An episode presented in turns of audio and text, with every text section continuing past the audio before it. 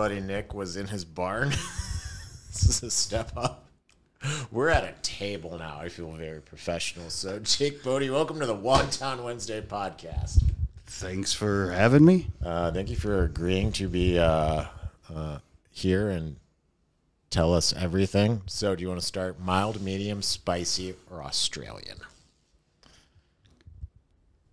I know I threw you off with that. Yeah. I mean, we'll get to spicy. I figure it'll kind of have a nice flow. It will, but if you know you you break it in early and you, you can just do it often. It's just the same theory as uh, being in the military. Yeah, that's where all the spicy stuff comes from, anyways. Yeah, pretty much. Life after's been boring. It's had its moments, but it it's not the same frequency. It's what it is. Yeah. I mean, there's a thing with just time in service where everything gets just. I don't know the word for it, but it seems like everything happens so much faster and frequently. Yep. So I don't know. It's all compressed into four years. You feel like you had a whole life or however long you're in. I mean, I can't imagine some of the guys I know who are just now getting their retirement papers, and I'm like, Oh, holy fuck! Yeah, I saw that. The, well, I know a few guys who are too. Dude, I got a. There's a kid who came in after me by probably a year.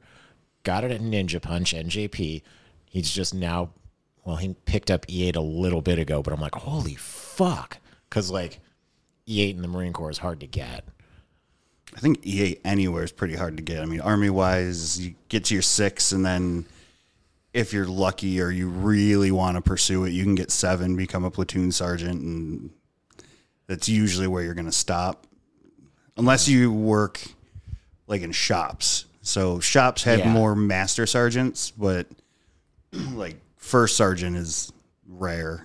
I mean, one per company, which is another E8 just with an extra symbol in it. I can't remember off the top of my head. I think it's a diamond.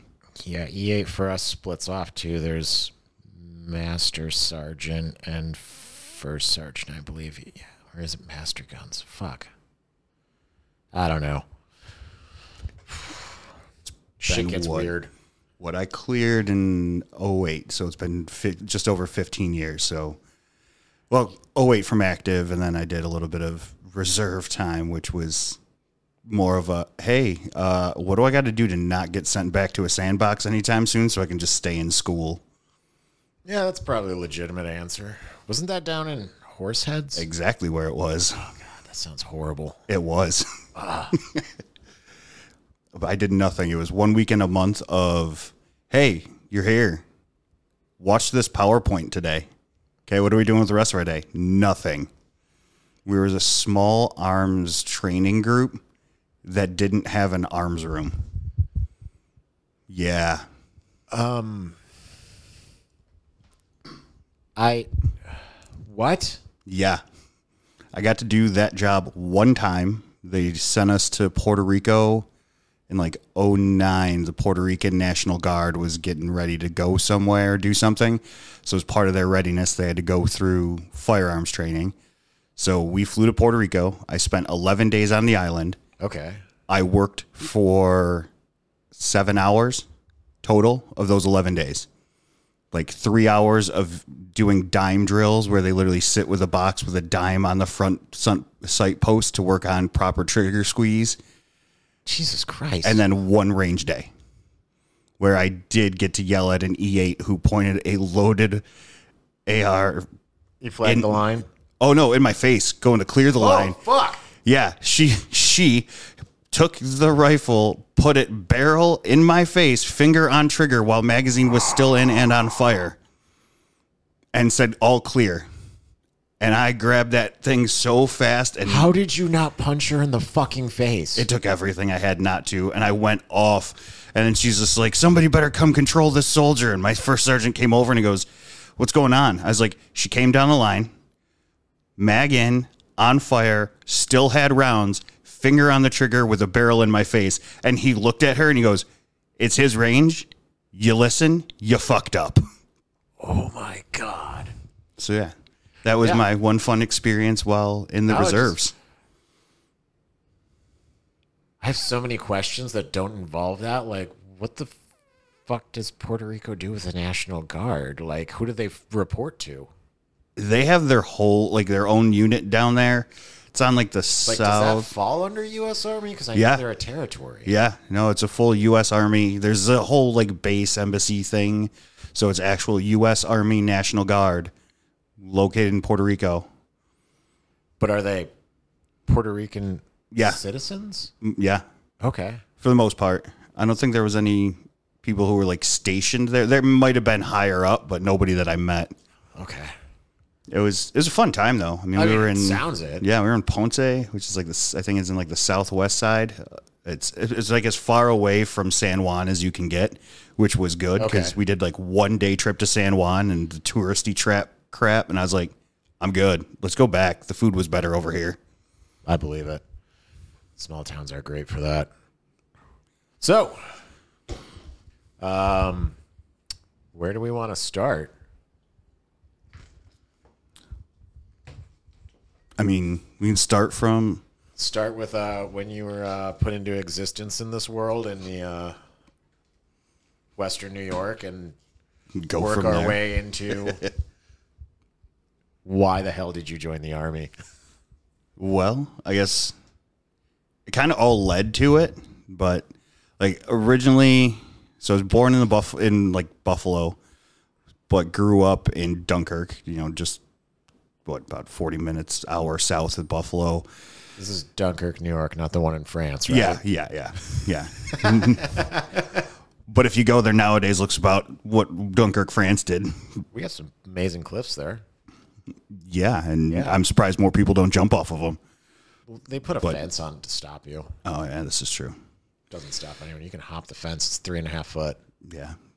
I did that a lot. They're beautiful cliffs, and I just sit there and I'd watch the sunset as a hooligan teenager. Carry on. Sorry. Yeah, no, I, I mean, I went to the same spot. I just never went up to the cliffs. I always just hid in one of the uh, um, pavilion things they had over there, like in one of. I'm I'm talking about the point.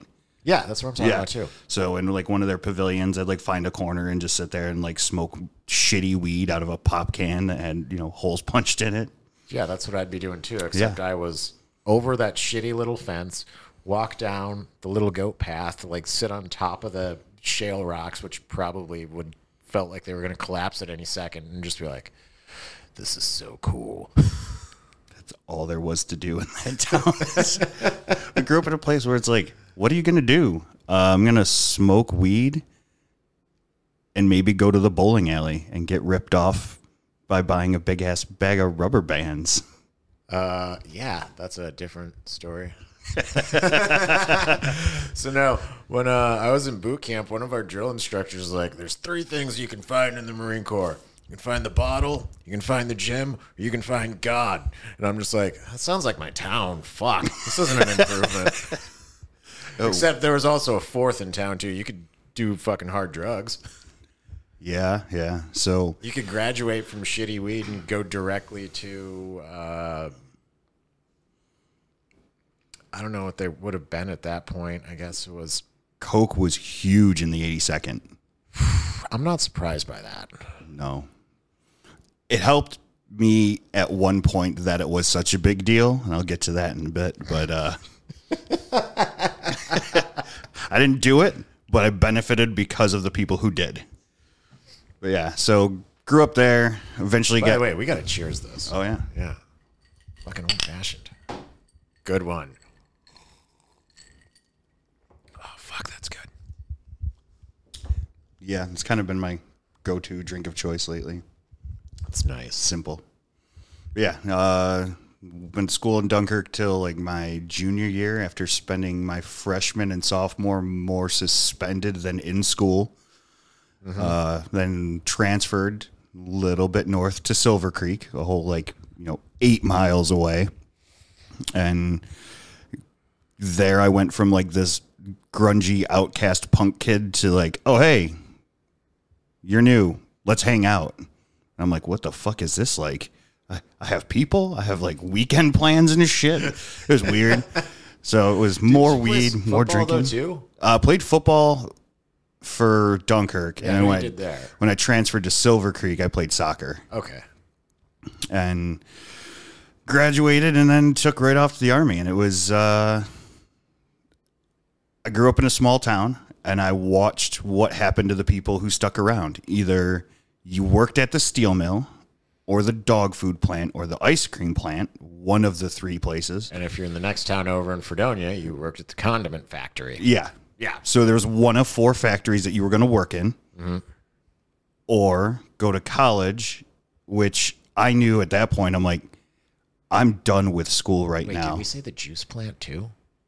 Oh, I forgot about Cliffstar. I should. How, I don't know how I forgot about that. I forget about it all the fucking time. Yeah, not Cliffstar anymore, but it was back then. So I'll always Whatever, remember it's it as the Cliffstar. Yeah, but yeah. So I looked at my options and I said, I don't want to become a townie working at a factory. I'm smart enough to know that if I go to school now, I'm going to spend a lot of time and money just to drop out or flunk out or whatever. Mm-hmm. So I was like, you know what? I'm going to join the service. So I contacted the Air Force. That's originally where I was going to go. Okay. Yeah, my uncle was Air Force. My grandfather was Air Force. I was like, you know what? I'm just going to follow the trend and I'm just going to go Air Force. So I called the recruiter, scheduled an appointment, and he was he rescheduled and then rescheduled again and rescheduled again. And then at one point, I was dating this girl in Mayville, and I was friends with her sister who had signed up for the army, and I called her a fucking idiot. I was like, "You're so fucking dumb. You could you could do anything you want. Why the fuck would you join the army?" She's like, "Well, you know, this I want to go serve my country and blah blah." I'm like, "Yeah, but you could have gone Navy or Air Force or something. You know, used your damn brain." So I'm giving her shit about it, and I happen to be there because I'm dating her sister, and army recruiter comes in. They're going over paperwork or whatever, and this is so terribly like Cliche. cliche.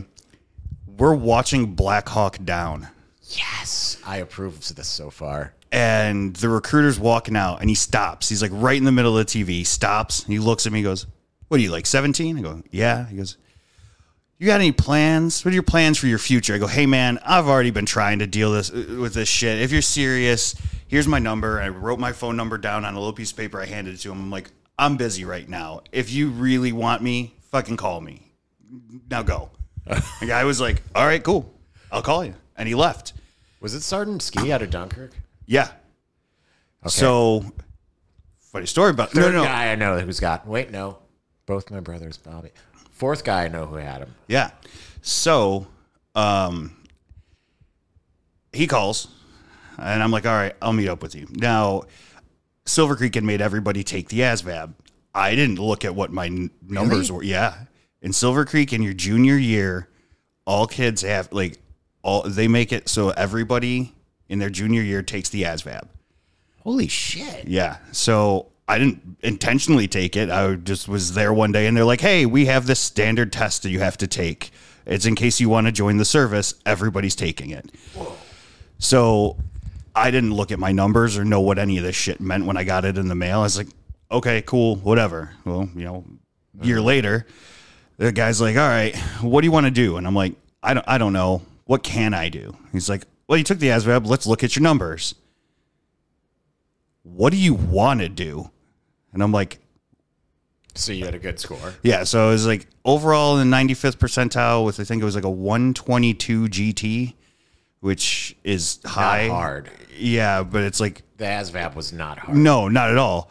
So The way I like to explain the GT, which is general technical, which is how well you can work on mechanics, is um, there's questions on pulleys on there, which is literally how a bicycle chain works. And I'm just, they're just like, really? I'm like, yeah, there's literally, it's bicycle chains. exactly. And then it's just like, you ace that. It's like, great. You can go work on aircraft now. You can do anything in the army because that's the only thing they look at is your GT score. And it, They MOS is, the overall number and then the GT Oh. for Navy Marine Corps. So like Yeah. you have to have like the minimum passing ASVAB grade, which I think is like 33 or 35. yeah, something low. Something like stupid where it's just like, all right, you can shoot and salute, got it. Yep. So uh, he looks at me goes, What do you want to do? And remember, I had been watching Black Hawk Down. Yes. So verbatim, I, I approve of this so far. when the recruiter asked me what I want to do in the army, I said, I want to jump out of planes and blow shit up. Perfect. He goes, So airborne infantry? I go, Perfect. Sign me up. Yeah. He goes, All right, this goes one of two ways. You can, he's like, Do you want to go to Ranger school? And I'm like, Yeah, let's do that. He's like, Okay, so you can either sign up and get guaranteed that you go to Ranger Indoctrination Program or RIP, mm-hmm. or you can sign up and get guaranteed airborne school. And I tell you right now, in the last week of airborne school, they're going to ask, Who wants to go to RIP? I believed him. I was like, All right, mm-hmm. give me airborne. So August of 03, and yeah, that's Mr. Frosty, our ice cream man, driving by. Fuck yeah. So yeah, August of 03, right after graduating, I took off, went to Fort Benning for infantry. So it's OSUT, one station unit training. yeah. So you do basic and infantry school. Yeah. Like you graduate basic and you stay in your same squad bay and you just keep your drill instructors Yeah. and you So with Army infantry, there's no like separation. It's all just together. So there's you don't graduate, till you finish everything. Oh, okay. So it's just one straight shot. I think it was like 14 weeks or something like that. Nothing crazy. Mm-hmm. Finished that, and it was December at that point, and it was two weeks before Fort Benning, Georgia, shut down all training for Christmas Exodus. Airborne school is three weeks. So for those two weeks, uh, they hand jammed a secret clearance for those of us going to airborne school, and we got trained in the javelin system. So my MOS Nice. got an extra number. So officially, when I cleared, I was an 11 Bravo, 1 Papa, 2 Charlie. All right. So Bravo is basic infantryman, right? Yep. So you're rifleman. Yeah. And then you also got an assaultman's. So it's like, how does and- that work? So the two Charlie part was an anti-tank designation, Right. For being specially trained for the javelin system, because like an AT4 is a point-and-click weapon, Right. You don't need anything for that, or we didn't use them, but like Maws or Laws or any of that type Mm-hmm. of anti-tank shit. But the javelin, you have to go through special training because like the launch unit is like two hundred fifty thousand dollars just for that thing. Right. So, So I know for the Marine Corps, the way the infantry breaks down is there's 0311s, which would be your Bravos, F- machine gunners are 0321s, and then 0331s is mortarmen. You guys also have separate thing for mortarmens, I know. And then I think it's 51, which is no longer an MOS, is assaultmen. So that would be javelins. Um, fuck, there's a few other things that they used. No javelins, but yeah, like that was basically their specialty. Javelins. Maybe it was the fucking 40 Mike Mike chain belt fed thing. oh, the Mark 19. Mark 19. Oh, I love that thing. So yeah, a couple other things. But yeah, Saltman. So that was like their MOS was taking care of that shit. Yeah, we didn't have s- separate MOSs per weapon system. It's just you're a grunt. That's it. Or you're 11 Charlie, which means you're a mortarman. Yeah, and then that, got and that's it. separated out. Yeah, and that's it. And then- Angle Hill.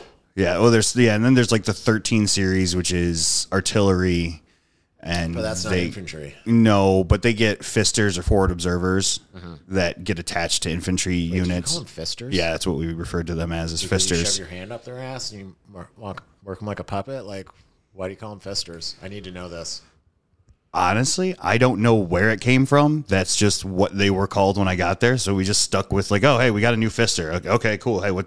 Perfect. How's it going? Welcome. And that's I mean, I all like was. my explanation. Oh well, I got that nickname for a different reason, and we'll get to that later. All right. So you get through uh, OSUT, one station unit training, Finish javelin, did javelin school. come home for Christmas break, and then right back to Fort Benning, Georgia for uh, three weeks airborne school. And in basic, they give you your first duty assignment. Like you get an envelope, and it says, "Hey, here's where you're going when you're done with all your training." Okay. Uh, and mine was I was actually going to go to Korea. So I notified my family, made all the plans. Like, hey, when I'm done with airborne school, I'm going to Korea. So go through airborne school, which if you can run, you can pass airborne school. Yes. I, I heard earlier we were talking with somebody about like what it all entails, and there's Marines and Air Force and Navy and everybody there. It's can you hang for one minute from a pull up bar? You don't have to pull up, you just have to hang. Like with Yep. your arms straight. yep. Cool. You have to hang, and then you have to pass the Army physical. Yes. So it's 42 push ups. This, this is like everybody 18 to 21. It's like 42 push ups in two minutes, 52 sit ups, and a two mile run in under 1636. So the core guys smoked the run, mm-hmm. smoked push ups, Yeah, I'm not surprised. Fucked the crunch or fucked the uh, whatever's. the hangings. N- Yeah, they got screwed on the sit ups because Because core we has crunches. crunches. Yeah, and we're all the way up, all the way down. So Yep. guys would just get dropped out or recycled because Mm-hmm. couldn't do the full sit up. But we had a couple got through. But I mean, it's literally just they mentioned previously. You could condense this shit into a week. Yeah. It's hey, here's one day, practice how to fall. Here's one day, here's how you exit the aircraft. Here's how you wear your chute. Jump. That's it. Get your five jumps in. You can do that in two days because you have to do a night jump too, I think, which they don't do night. They do it at like dusk, which Okay. is way different than an actual night jump, but they count it as one. And they're all Hollywood jumps, which means like no actual equipment on you. Okay. So it's the easiest shit in the world. Finished that, and on the last week, they're like, "All right, uh, here's all the OCONUS people." So everybody going overseas to different duty stations, and they're calling everybody's name out.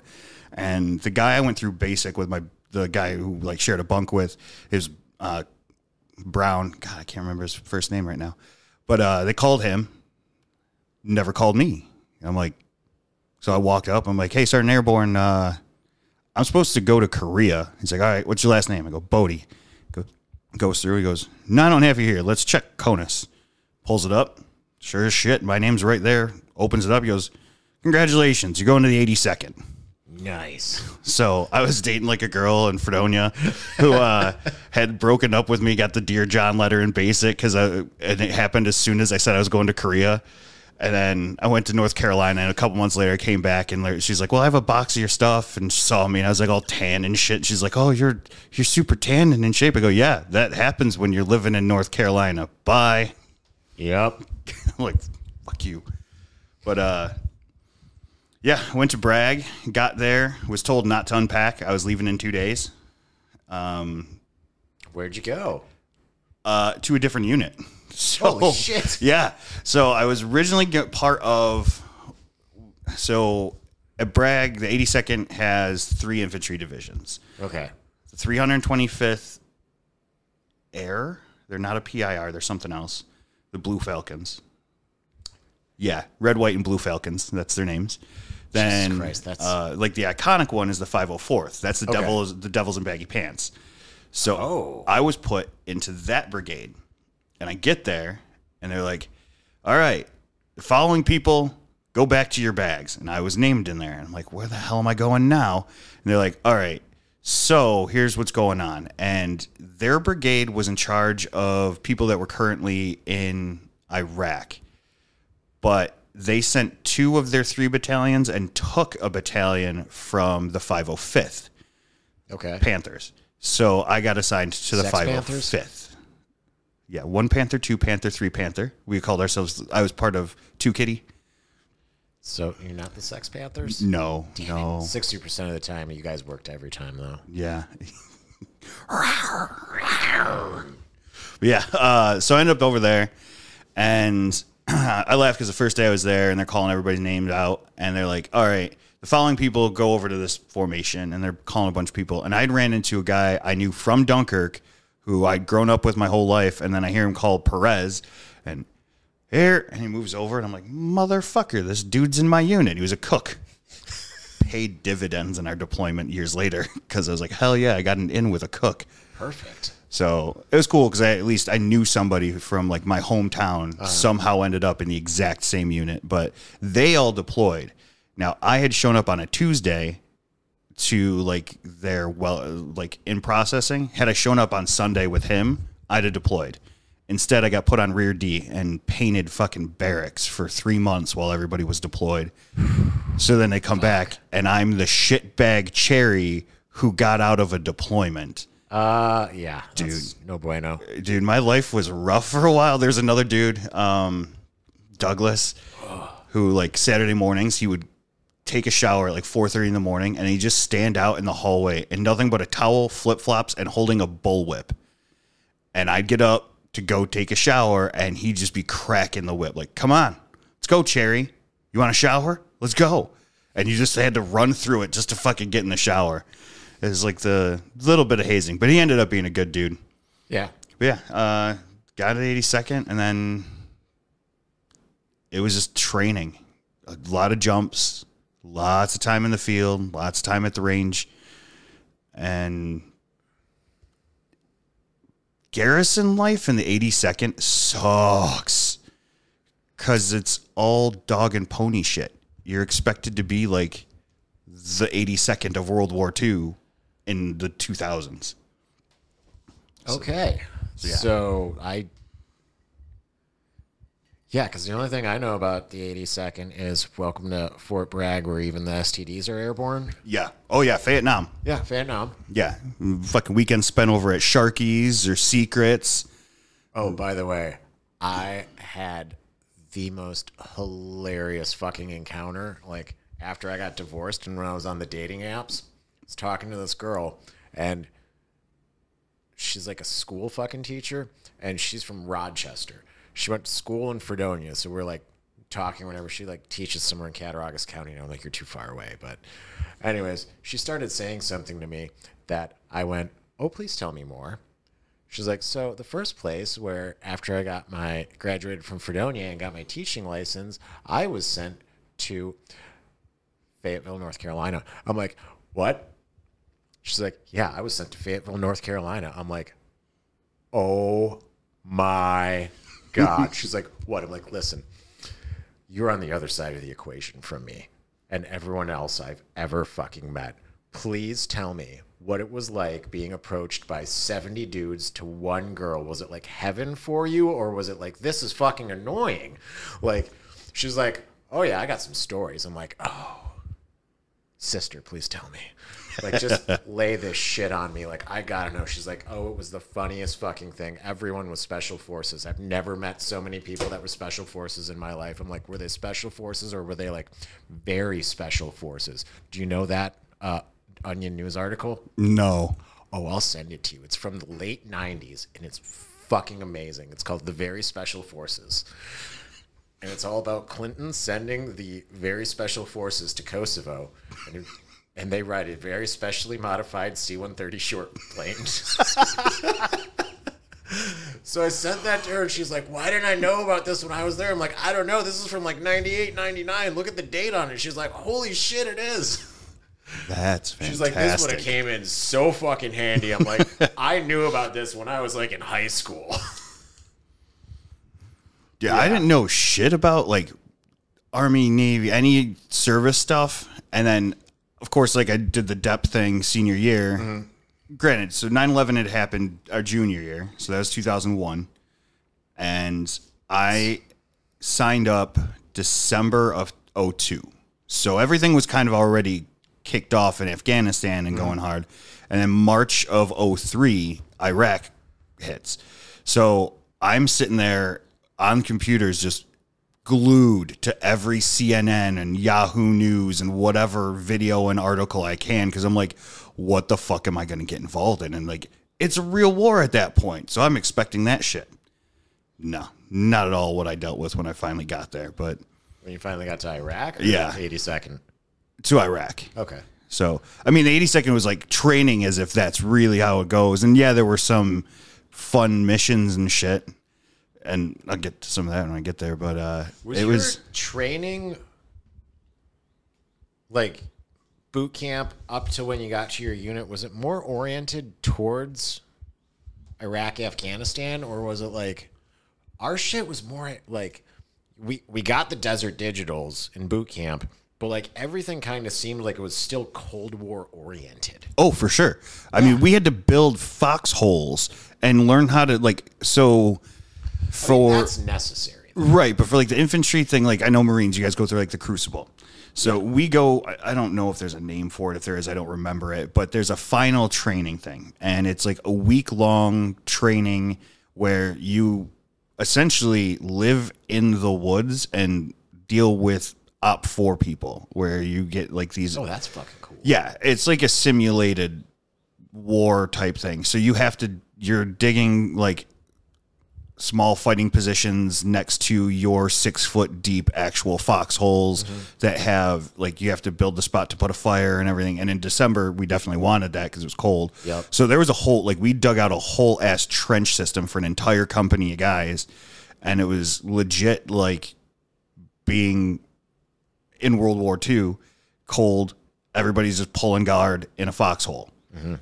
And then you're crawling everywhere. No light at night. No, no, all that shit. And then it finishes up with like a 12 mile road march through the night. You get in. They do some like grog thing. You get pinned with your fucking crossed rifles, and they're like, "All right, cool, you're done. You got a couple more days to clean weapons and Yep. do shit, and then you're out."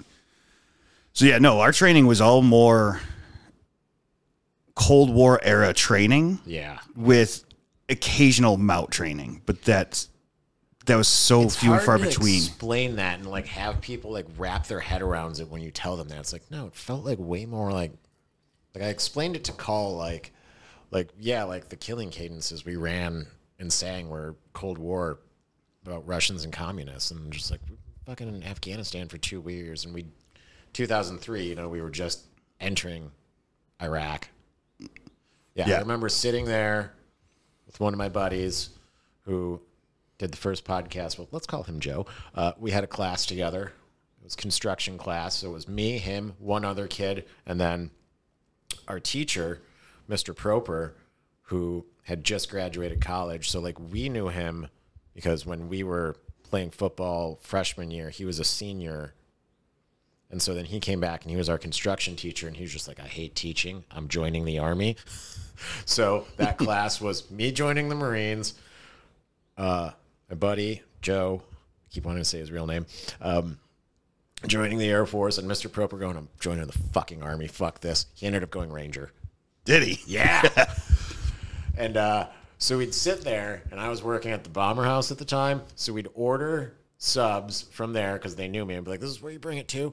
And then we'd sit there and like watch whatever news channel we were watching and watching like the bombs getting dropped in Iraq. And we're like, this is what we're all going to do. We're fucking retarded. Yeah. Yeah, and that's my thing. I was just like, shit, no backing out now. Yeah, pretty much. It's like, Yeah. well, I signed the contract. I gave him my word. Yeah. I didn't know that you could uh, go back on your word. Yeah, neither did I. Until like I'm at MEPS and they're like, all right, well, this is the last chance for you to back out. You're good. You don't have to go. If you want out, you can. And I'm like, I mean, now I'm kind of pot committed here, man. You've got me in a hotel room and ready to fucking leave for basic in 24 hours. Guy, look at my butthole. Yeah. like I am all in. Oh, that was the most awkward and just uncomfortable part of that MEPS process. Is that old dude just like, all right, I think I was the only one. Bend over and I- spread them. I didn't get fingered. I didn't get fingered. He just. I, I know so many other people are like he put it the finger in my bum. I'm like I didn't get a finger in my bum. Neither did I. Not cute. Am I too furry? Um, maybe. All I know is that. Uh, do you remember? It was an old computer animated movie. It was a Final Fantasy movie. There's this old Final Fantasy movie. Final Fantasy something. It came out like just before I joined. Secrets of the Something. But there was like a doctor in the movie. His name was Dr. Aki Roth. And MEPS doctor that looked at your butthole looked exactly like that guy. like down to like the liver spots on his bald head. I was like, what the fuck? Yeah. I'm like, this is Dr. Aki Roth is looking at my butthole. Yeah, it was just. I remember MEPS. There's two things I remember from the in processing: having to spread my cheeks for a doc, mm-hmm. And then having to duck walk around in my boxers. I don't. I only remember spreading my butt. Yeah. cheeks. The rest of it was like run around, go here, go here, go here, blur. And then I don't know if you did this, but when I left, uh, so I did MEPS on I don't even know what day of the week it was, but so I get picked up, driven to Buffalo, do the end processing, and then they put us up in a hotel because our flight wasn't until like the next morning. And I actually know the hotels on Delaware and Yeah, it's somewhere right there. yeah, Delaware and North is the intersection. I pass it all the time, uh, or uh, near that area. And there used to be a Walgreens next to it. And I walked out. I went over to Walgreens and picked up a pack of cigarettes, fucking cool menthols. I, just, I remember it. And I walked out, and some dude that I'd grown up with my entire life, he always lived across the street, was sitting outside smoking a cigarette. And I was like, dude, what the hell are you doing here? And he's just like, oh, my girlfriend's leaving, joining the army. So I sat up with him and the girl who was leaving and a couple other people that came up. And we just sat outside and smoked cigarettes all night until like three, four in the morning before I went in, crashed for like an hour and got on my plane and left. And then I remembered landing. Did you get like a direct, or did you get a layover? layover in DC where I could run outside, smoke one more cigarette before I had to get to Atlanta. I had a layover at LaGuardia, I think. And so, but like it was a long layover. So, like, we all went there, and you know, whoever had the package of whatever to deliver to the drill instructors to get yelled at. And then we met up with like these kids from the New York MEPS. So I met this one kid. He ended up being in my platoon. He was a fucking goober. But he's just like, oh, I love New York City and blah, blah, blah. Everything else sucks. He was one of those fucking idiots. I was like, I ain't gonna have a smoke. He's like, I'll come with you. I'm like, I walk outside and like, I'm just like, holy fuck, this place smells like trash. like the first time I've ever been to New York City in my life, I'm just like, it's the first thing I say to this kid who's very proud of his city. I'm just like, this place smells like trash. And this fucking sucks. Lit my cigarette. I'm just like, fuck. minus my four and a half years in service, I've lived in Western New York my whole time or my whole life. Yeah. I have no desire to go to New York City. Never been there. Don't ever want to go.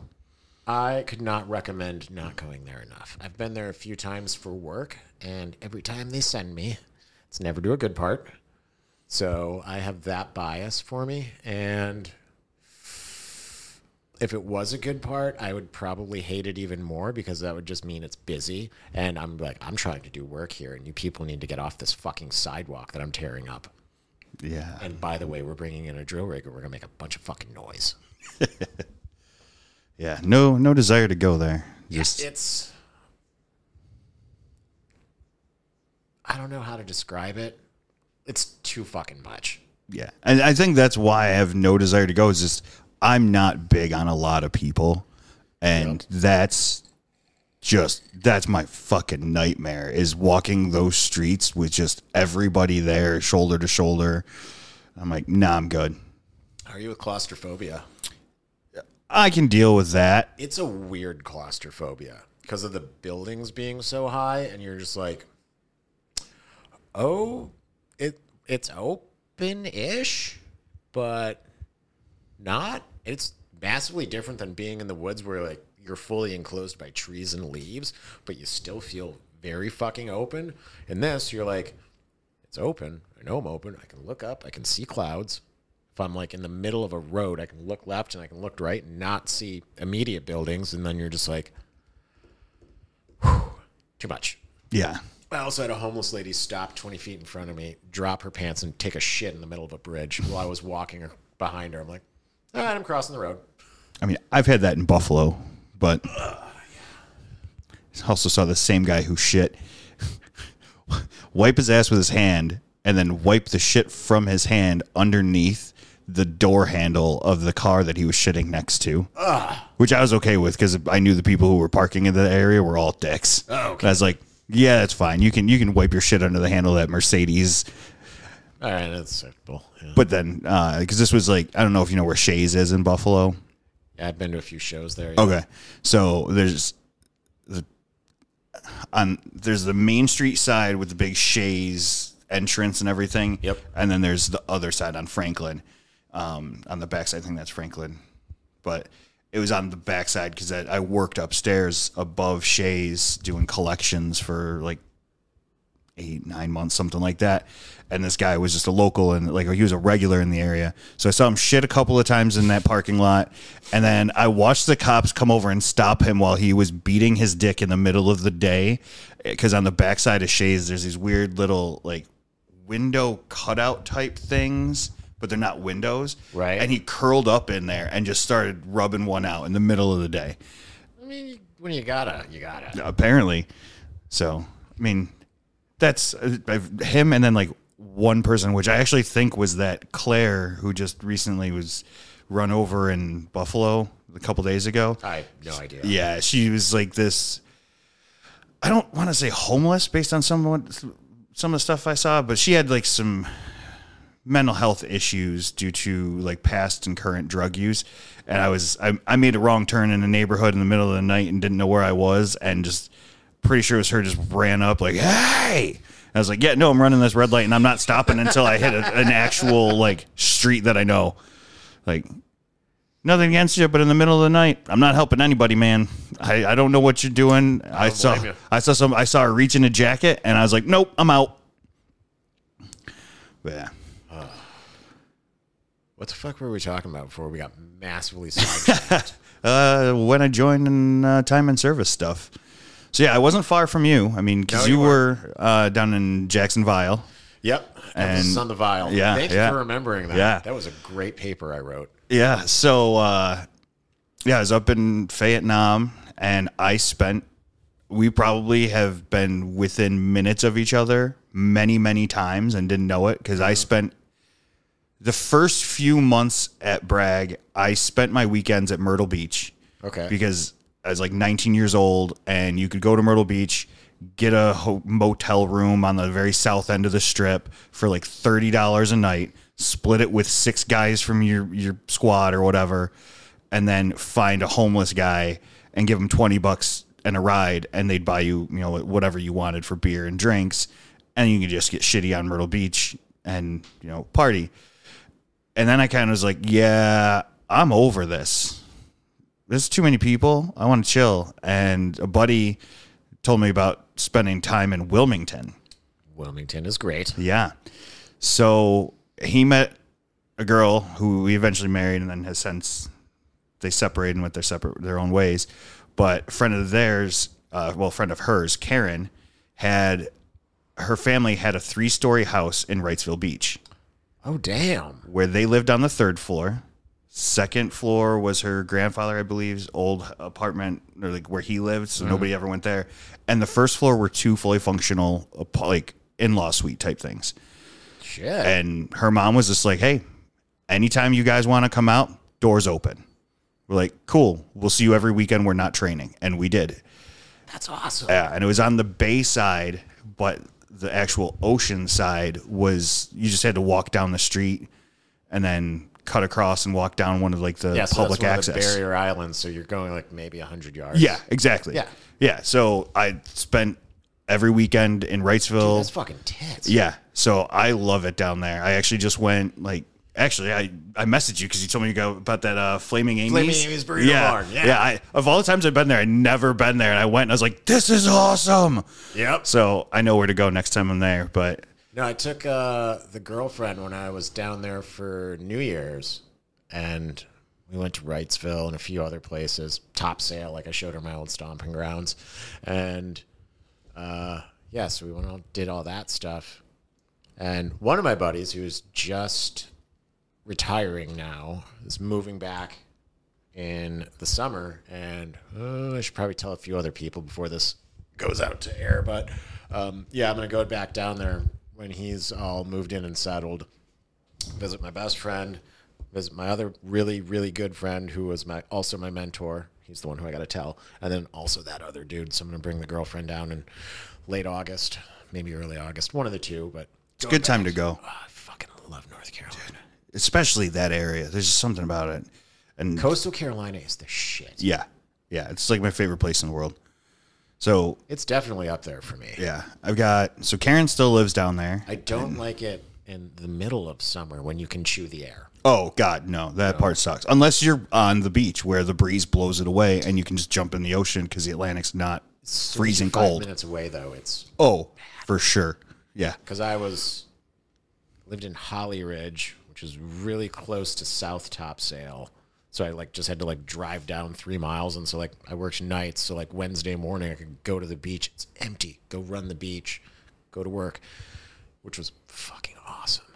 I can't recommend uh, to if there are any Marines who ever do listen to this and you're active duty, go run the beach on South Topsail for your PT, then go into work because no one's there. Unlike Saturday morning when you go to the beach and it's just filled with every fucking jarhead and their mother because they're like, "Mom, come to the beach," and like you're just like, "This is horrible." There is like seven thousand people here, and they all look exactly like me.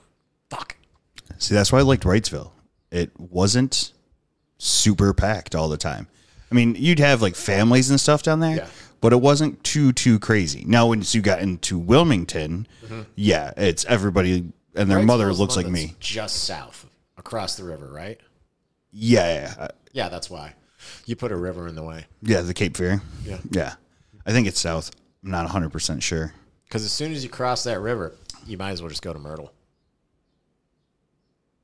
That's the Marine mentality. Like if you're coming an hour from Jacksonville, if you're going to cross that river, go across those bridges, fuck it, just go another Oh, hour. it was about an hour because Go to Myrtle. um, I don't know if you remember her. Somebody who would have graduated with us, Erica Webster. Yes, I do. She lives in Jacksonville now. I'm so sorry. So I uh, I stopped and saw her on my way back up. There was like a Bills game, and we went. I watched like the first half of the Bills Pittsburgh game. I think last or two years ago or something like that. Had some food, had a beer, and I was like, all right, well, I can't sit here and keep drinking because you know I got 10 and a half hours of driving to do. So nice to see you. I'm out. Yep. But yeah, no, I loved my weekends down there. Made a lot of good friends that I'm still friends with today. One of my one of my roommates from Bragg, uh, who's in my obviously my squad, shared a barracks room.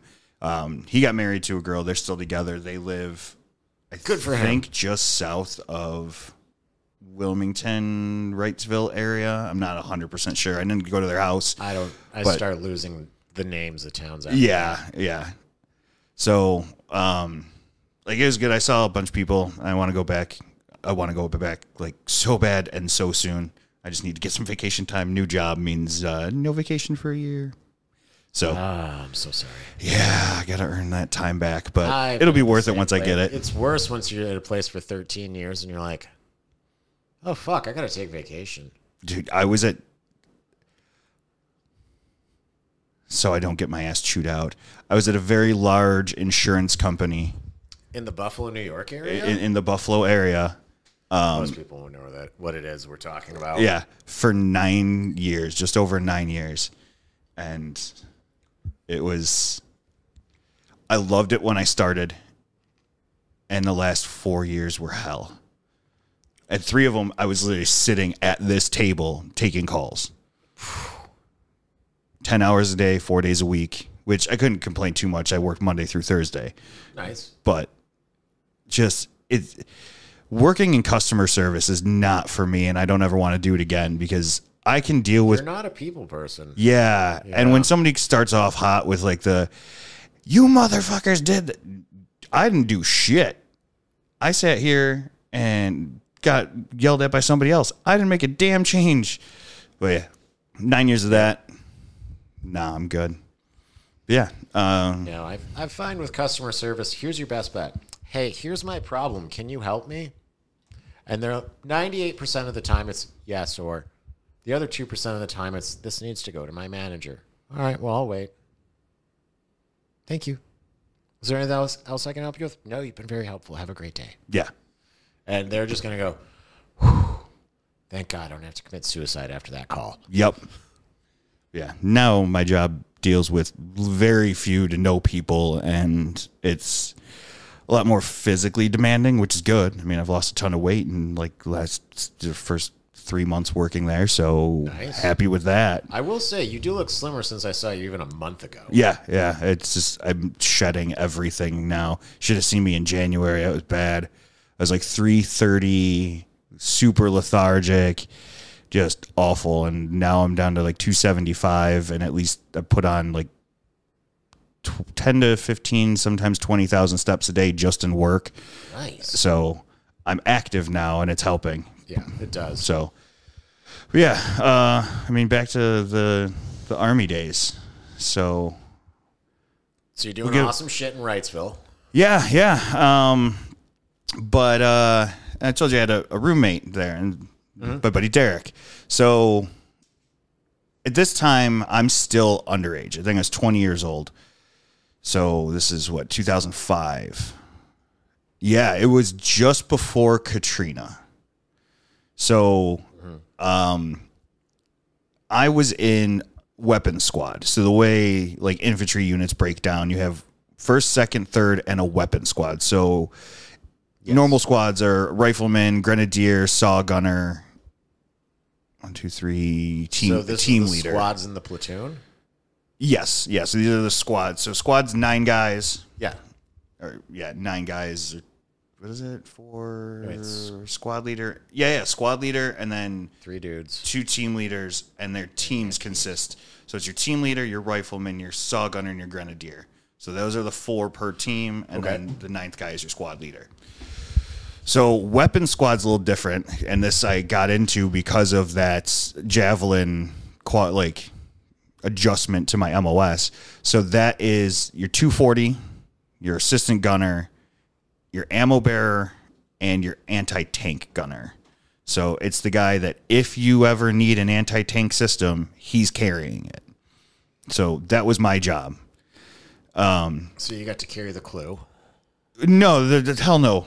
Well, yeah, eventually I did, and I almost burned it to the ground. I'll get to that too. Yeah, you told me that one before. Yeah, oh yeah, yeah. So that one was the only time that we had a CLU, and I burned a Humvee to the ground on accident. Flare went off. For anyone wondering, CLU stands for Command Launch Unit. Yep. Nailed it. Yeah.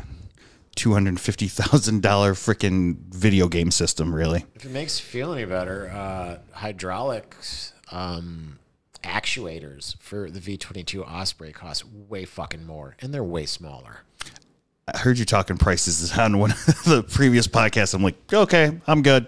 Didn't have to worry about stuff that that was that You'll expensive. way more trouble. We just get to say, sorry. Oh yeah, they almost tried to charge me for it. The two hundred fifty thousand dollars for something that got damaged in a combat zone because my first sergeant hated me because he was an admin guy. His, I'm pretty sure he was an actual forty two alpha, which is an admin MOS, who had to replace our prior Delta Force first sergeant who got in trouble for some shit in Katrina. And because I was, So you I- went from having an awesome fucking dude. yeah, to a paper jockey who didn't know shit about being in the infantry. Oh, and fuck. I was vocal about my displeasure whenever he would like, "Hey guys, you got to do this." The fuck we do. Like, this is stupid. So, Yeah, yeah. I- he shot me down on a promotion for my E5 before we our deployment and then towards the end of my deployment, they sent me back to the E5 board and I turned it down because at the time I was considering re-enlisting but changing my class and going to a different job and you can't be um I can't remember what the term for was, but essentially you can't be an E5 or higher and completely switch MOSs because you can't be in charge of people who know more shit than you. Okay. So I Yeah, turned we're it down. the exact fucking opposite. We will railroad you through because obviously we were taking 46 people and bringing them into the V22 community. And also, they were just randomly picking other fucking people where they were like, so you want to re-enlist and this is what's open and we can bring the, you into here which brought if you listen to the episode with brian gaston he was one of my he was mm-hmm. the last staff sergeant i dealt with and i had so many fucking staff sergeants just like recycling in and through for like a few fucking years into my shop and i'm just like i don't have to listen to these people because they're not going to stick around in this shop and he ended Fair. up sticking around and he was also way more fucking bullheaded than anyone else in there. and I just went, oh, shit. somebody who gives a fuck. Good. Yeah.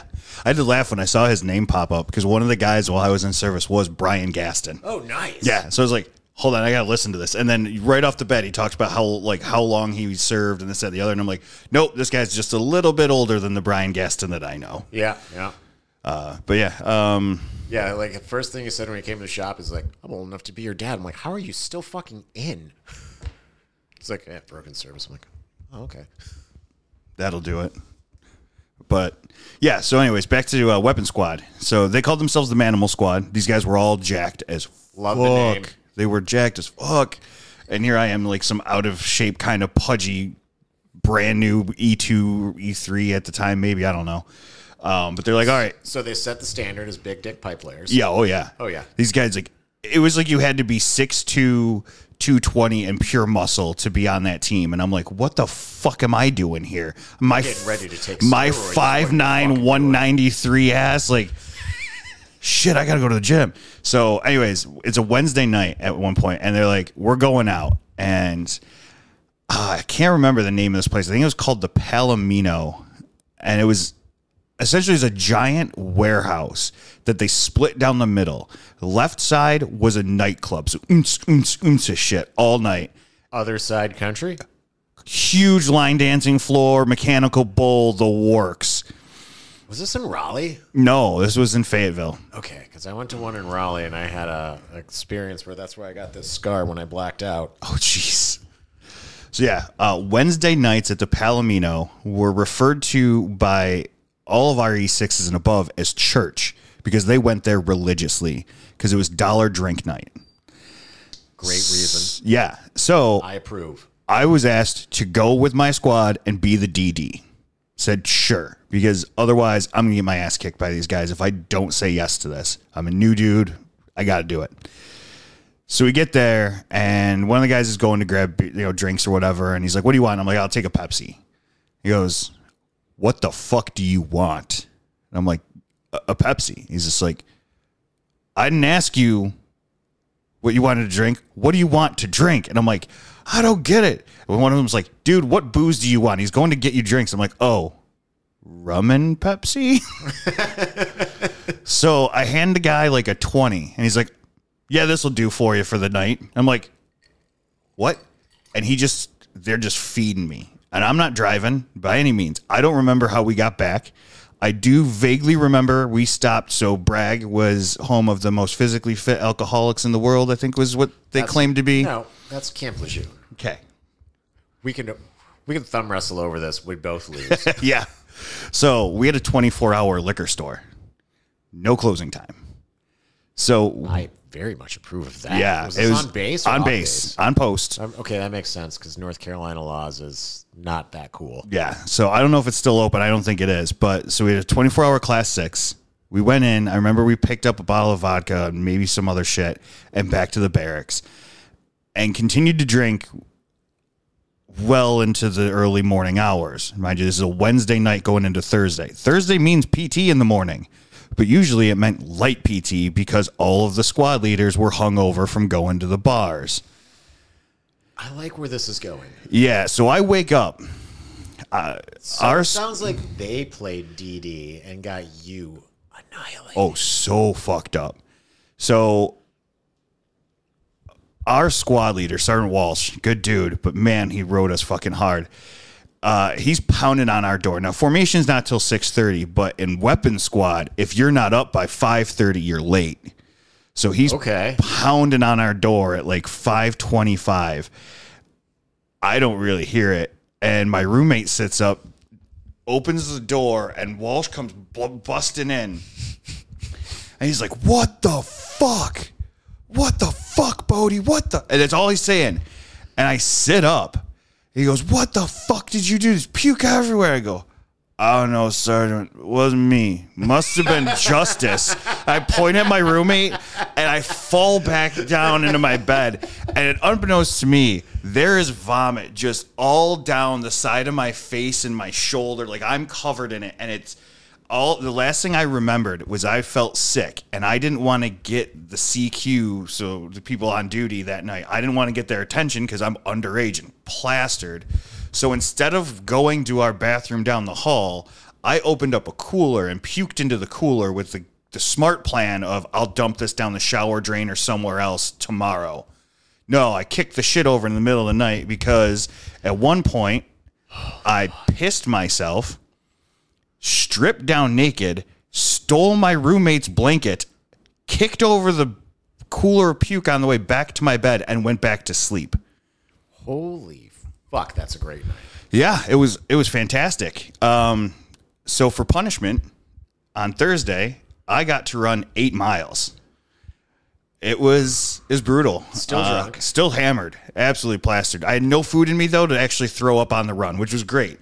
So That's the- always a plus. Yeah, to the very People end, I was like- realize that that's a good thing. Yeah, I was like dry heaving a little bit at the end, but then uh, the rest of my punishment was I had to pull every piece of furniture and everything out of that room, clean every piece of furniture, scrub literally the ceiling tiles down to the floor. And this is army, so it means stripping and waxing the floor too.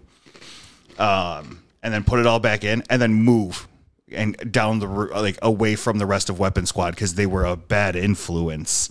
But you were still in weapon squad. Yeah, still stayed in the squad. I, I moved. I literally moved three doors down, and these were That sh- those. doesn't do Yeah, these anything. were those shitty. I don't know how core barracks were, but like ours were at the time shitty cinder block, fucking buildings with just one long hall and a. s- Each person had their own. They had a room that they shared with another, which was just one open room, Right.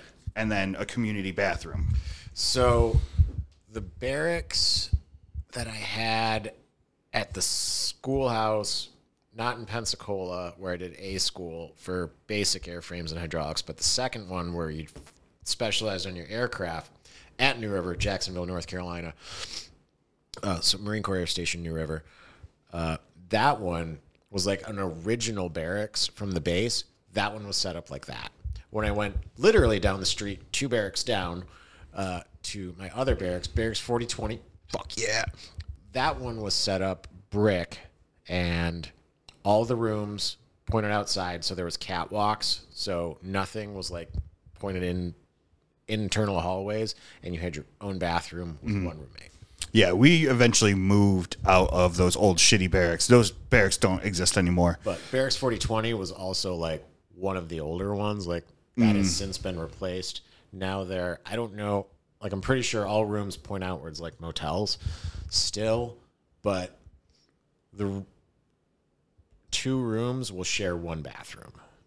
I know in the newer barracks they do that. Yeah, that's how ours eventually to what it turned into. So like we'd each have our own bedroom with its own door, and then we'd have like a bathroom with you know toilet and shower, and then they had its own door. And between the rooms and that was like a sink, and then on the other side we had like a small kitchenette and fridge. It was like a mini apartment. Mm-hmm. It was- pretty fucking sweet barracks. Took us a while to get them, but we got them. Yeah, we didn't uh, got the cool ones like that.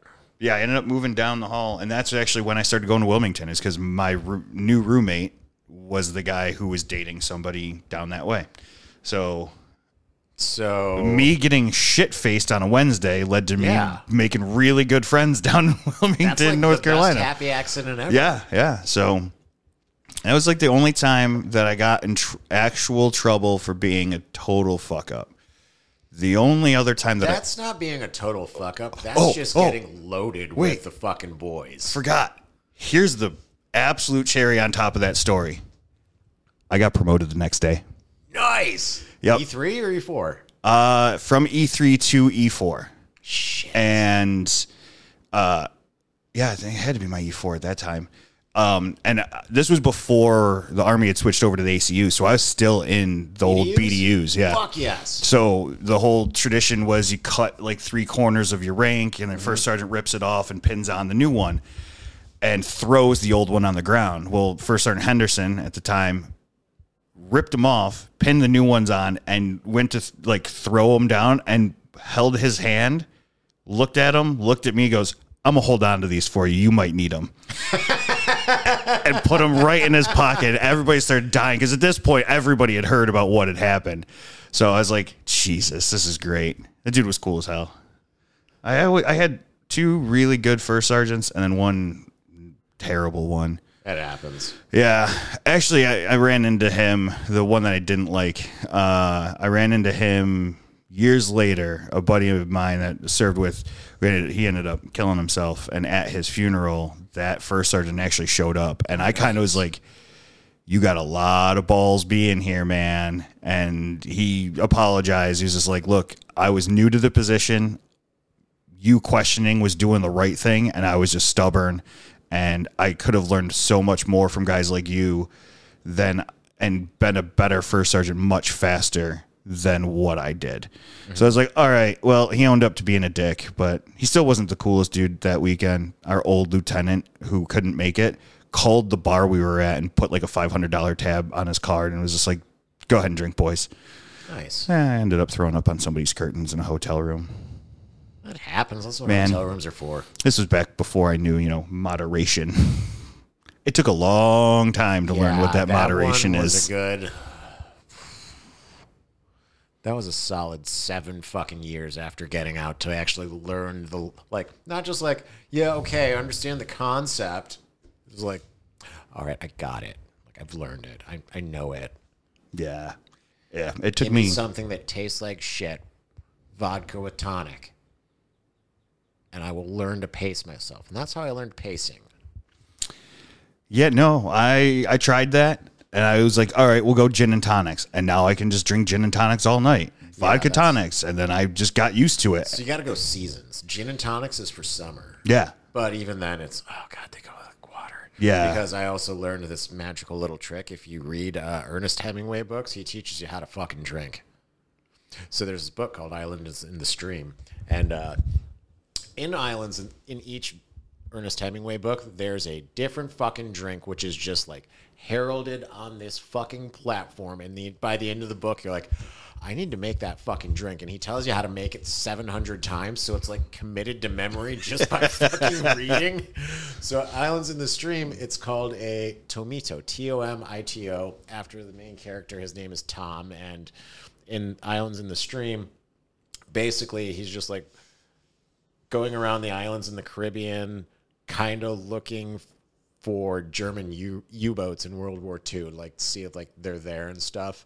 Um, and he drinks. It's a gin and tonic with this fun little fucking twist. So pull out half the tonic water and replace it with coconut water, and then add a squeeze of half a lime and a couple dashes of bitters mix it slightly with the ice, and then wrap the glass in like a brown paper bag or newspaper or whatever, basically just to keep it colder or like colder for longer.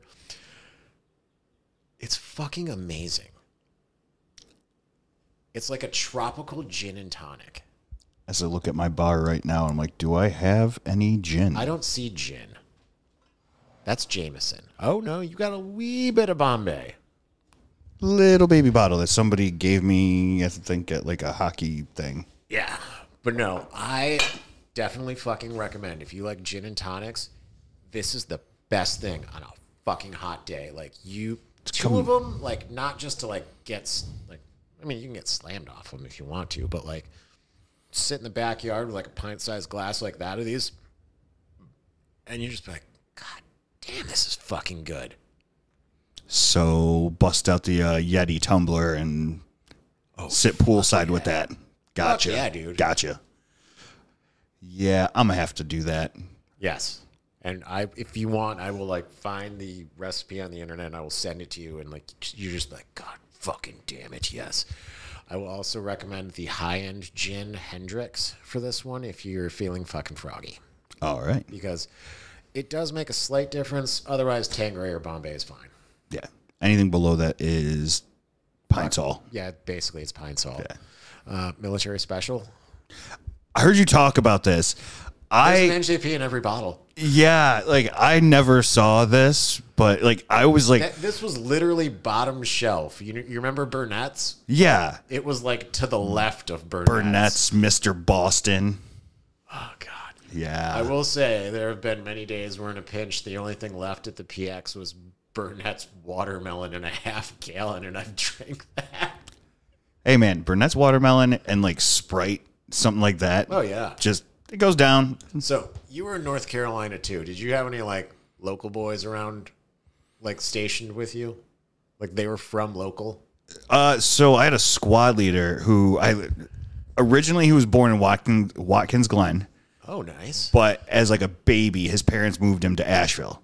Okay. Uh, pre becoming what it is now, where it wasn't Where always. it's like Asheville. Yeah, yeah. So back when Asheville was like, hey guys, if you're here in the wrong part of town, you might not want to be here late. I was told that I was too dark to go to Asheville because in the summer I get very tan, at least the Interesting. parts where he would come from. Um, so he would uh, run up there and get shine every once in a while, and we'd get together and do stuff. I was gonna ask if you guys had frog juice. No. Oh, I don't know This what the hell frog first juice is. introduction to Everclear. Oh, fuck that stuff. So this was, I don't remember the kid's name, but he was pretty cool. Uh, but he would have parties at his house because he was married, so he lived off base, and so we'd all go there every once. I'd go there every once in a while. Other guys went there more, but basically, this is the recipe for frog juice: one full bottle of Everclear, one three liter of Mountain Dew, three packs of green Kool Aid, ice. You couldn't fucking taste the Everclear. So this sounds a lot like uh, what my medic. Um, actually, By He the had- way, he has a- I don't know where he found a three liter of Mountain Dew. I've seen them. Not recently. I don't know if they make them anymore, but the three liters used to be a thing. It was like the weirdest thing to me. I'm like, what? Yeah, yeah. I don't see him often, but I've seen him before. Yeah, uh, my medic, shout out Doc Wise, um, made this stuff called Hop, Skip, and Go Naked. So Sounds promising. Yeah, it's three liters of. Now this is, mind you, this is done in like an igloo cooler type thing, like a for like football games and shit Yeah. like that. So, so it's three liters of vodka, an eighteen pack of shitty light beer, your choice, and three, nine, 18. I think it's nine or six. I'm gonna go with six lemonade concentrates, like the frozen lemonade concentrate. Like the tube that you had in the freezer Yep. section. I love those. Yeah. And you just mix it together with ice and it tastes like lemonade. That's it. It is but legit one glass of that and you're starting to feel pretty loose. Two glasses within like 30 minutes, you might want to stop for a while cuz it's going to hit you like a freight train. Yeah, frog juice was pretty fucking brutal. Sounds very much Being like that it. it was at about four liters total. Yeah. And but Everclear. Oh. That's what makes the big difference there. is- Oh.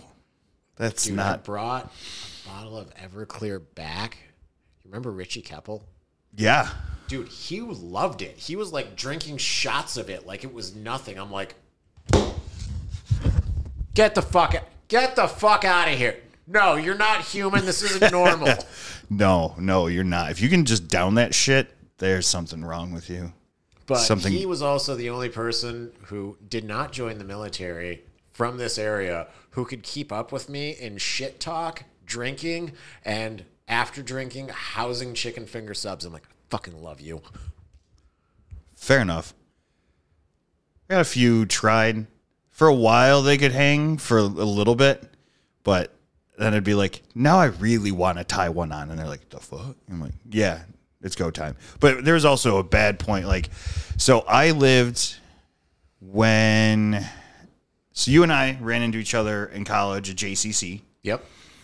I finished JCC, got my two year degree in business administration, went to Fredonia, trying the accounting thing, which I hated every bit of that.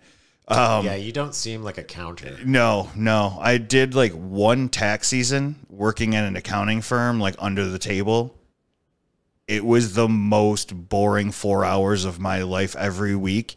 But because it was on the table, the dude paid me bank. So I was like, I'm still going to do it, but Yeah. I don't want to do this for the rest of my life. So I switched over to like a business, just straight up business major, and then couldn't finish my classes because for some reason they're like, take an elective. We can't get you into this freshman level course your last semester of college. And I'm like, yeah, no, put me in this class or I'm done, and walked away. But anyways, during those Fredonia years, I lived on Norton Place. Okay. So you know where that is in relation to the bars. It's literally Yes. the bar's end, and there's the street. So I could crawl. I worked second shift, and I always scheduled school, so I only had to go to school twice a week, either Monday and Wednesdays or Tuesdays and Thursdays. And this way, I could guarantee that I could get hammered like four nights a week. And I'd get out of work. I'd fly home. I'd down like a small bottle of Johnny Black and a six pack, and then I'd walk over to the bars for two hours. And like, all right, cool. Yeah. Got to the point where I like worked at Muldoon's for well, technically I worked at the Harry Lemon for one semester, which then got me very cheap or free drinks when I would go to Muldoon's because I was staff, which was not good for my liver at all. It's okay. It's healed by now. Yeah, yeah, yeah. Actually, just had a doctor's appointment. The liver numbers are good, and I'm like, that's Sweet. shocking. Okay, cool. But yeah, college was a bit of a blur. I drank a lot. Was in like a long term relationship, and then that's what kept me in Buffalo. Okay. And like six months into living together, she was fucking around. So that ended, and I was stuck here. Yeah, after like five, almost six years together, I was like, yeah, well, that's my luck. But that's why I'm here, and now I'm okay with it.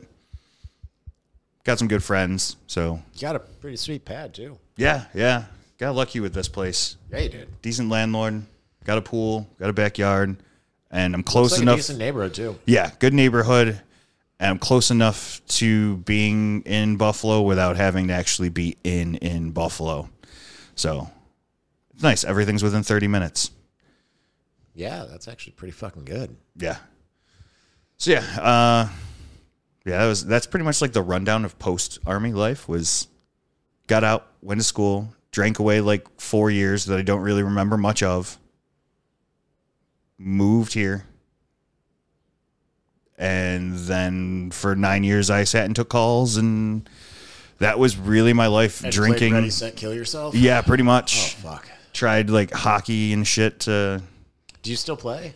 I just got back into it. I do roller Okay. as opposed to ice because ice is harder to find for a goalie, which is shocking.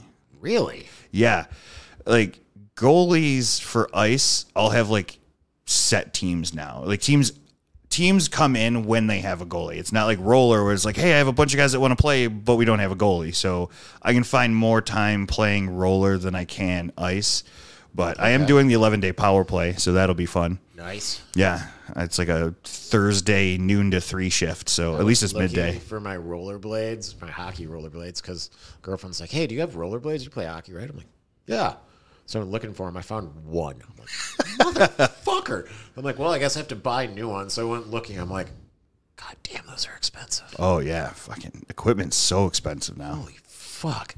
I'm like, Mission doesn't even make fucking inline blades anymore. I'm like, Uh, Bauer bought them out, or Mission bought out Bauer. One of the two. Something Probably happened with that. brought Mission because I still see Bauer stuff. Yeah, but yeah, I do that now. Wait, so Bauer's on its own? It's not Nike anymore?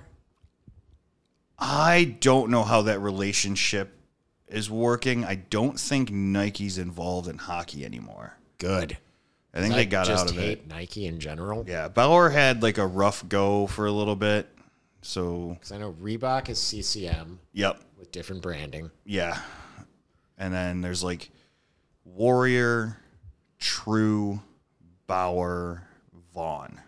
Okay. Like the big ones that I know. I always just fuck with CCM. They're Yeah. consistent. I was always a Bauer kid growing up, so I kind of stuck with it. And now in net, I'm a Warrior goalie p- equipment. That's like I've been a huge fan of it. It's comfortable. It's cheaper than the Bauer shit, Yep. and just as good.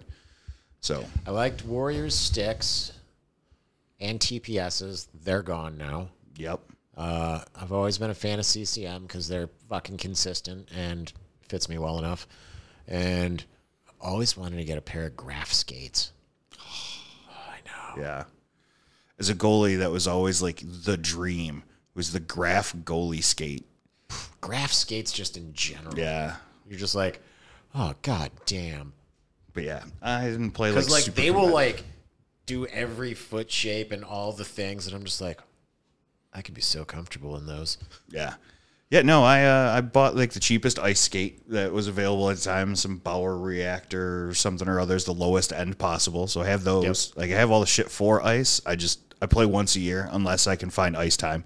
I was in a men's league for a while, but then COVID hit, everything kind of stopped, and then I tore a hamstring because I'm fat and I tried to run for a charity football game Oh, yeah, tore it right off the bone. oh, Yeah, it was a fun pop. I'm like, legs aren't supposed to do that. But got back into it this year. I, I played summer league last year. It was fun, so I decided to do the summer roller this year. okay. Uh, I don't do winter roller only because the closest league is in Lockport, and that's a 45 minute drive. Yes, And I'm not doing that in the winter for games that are Sunday nights at 10 o'clock.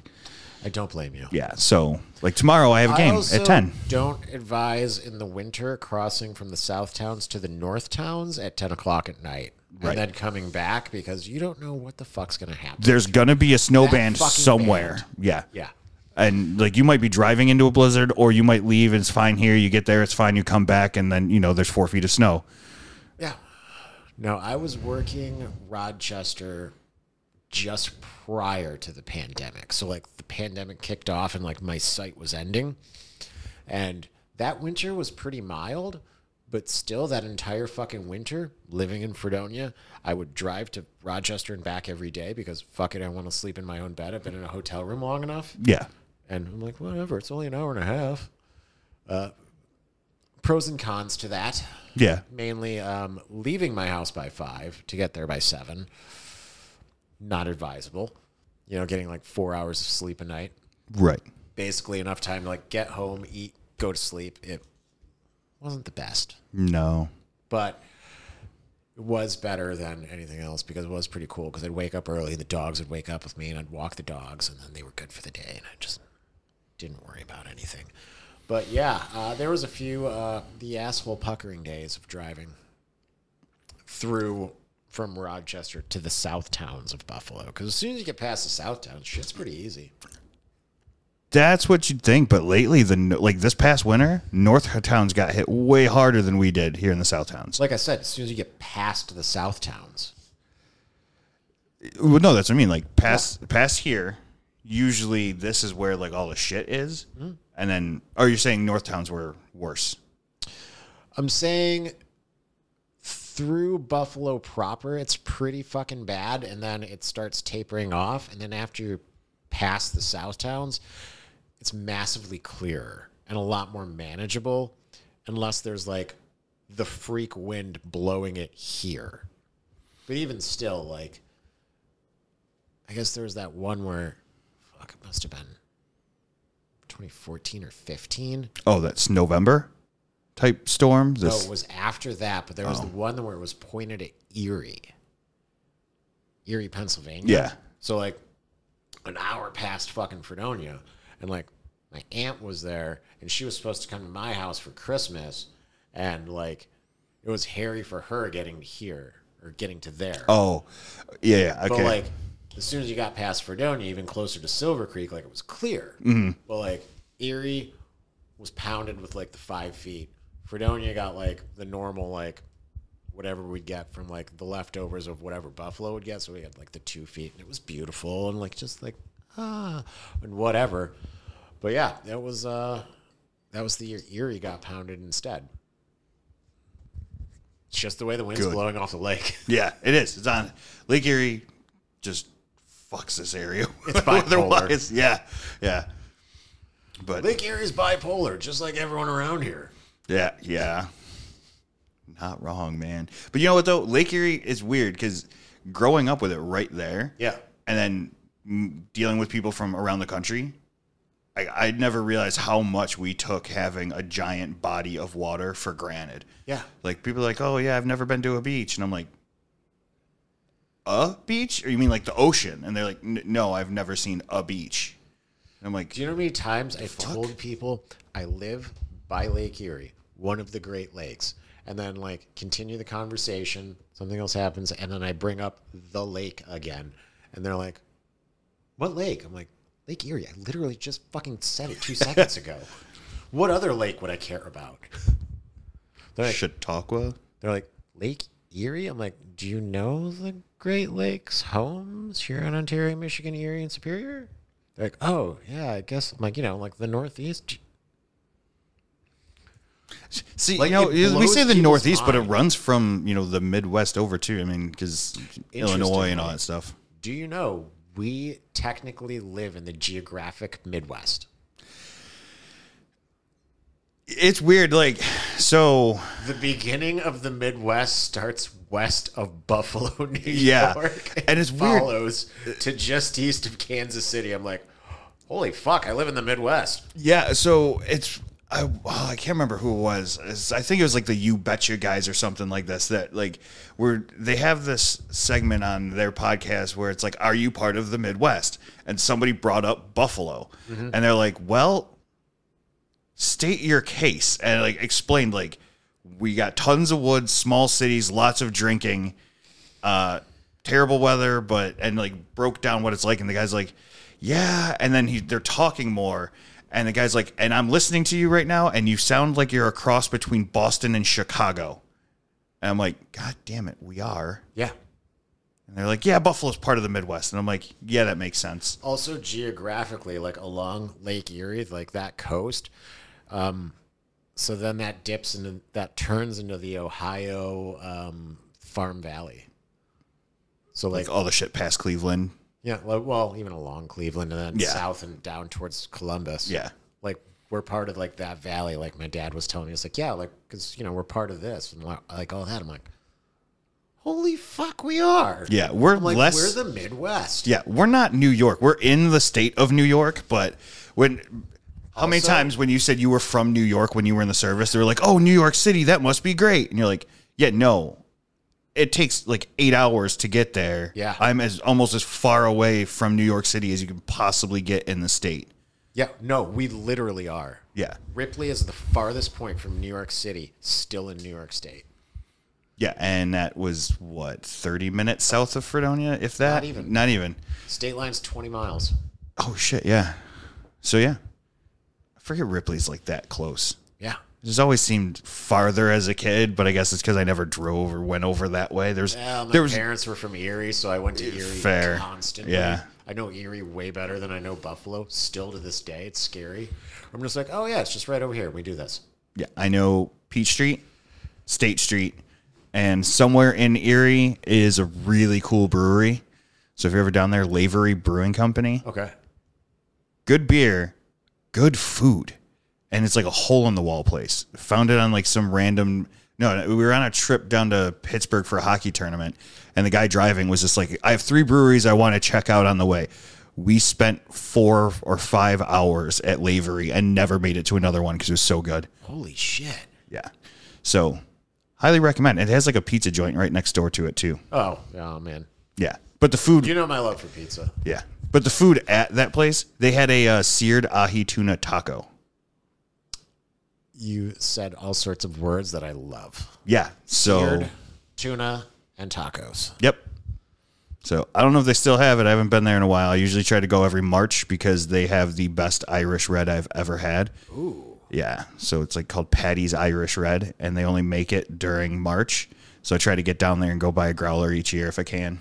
It's a little past March right now, bro. A little bit. I didn't get to go this year. I had a plan uh. to, and then stuff with the Mod Dukes happened, so did not make it down there. So maybe next year. That's that's acceptable reasoning. Yeah, life it happens. But I do want to hear again because I really like this story when you told it to me last time. Um, your night jump, where you lost your parachute. Oh yeah, okay. So plenty of jumps. That was also the only. Was this schoolhouse? No, no, no. This is well after. This was one of my last jumps. Okay.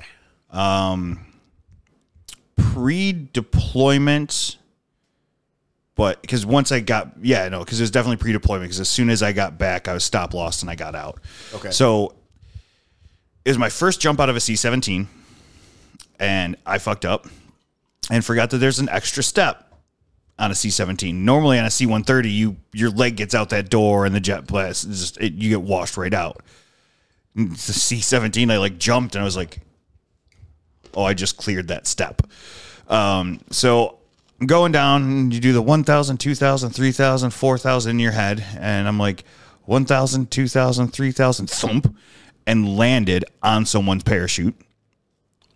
So I don't know how I ended up over directly over top of somebody, but I did when I jumped out. My parachute never even opened at that point. So I slid down their chute, got my feet caught up in their suspension lines.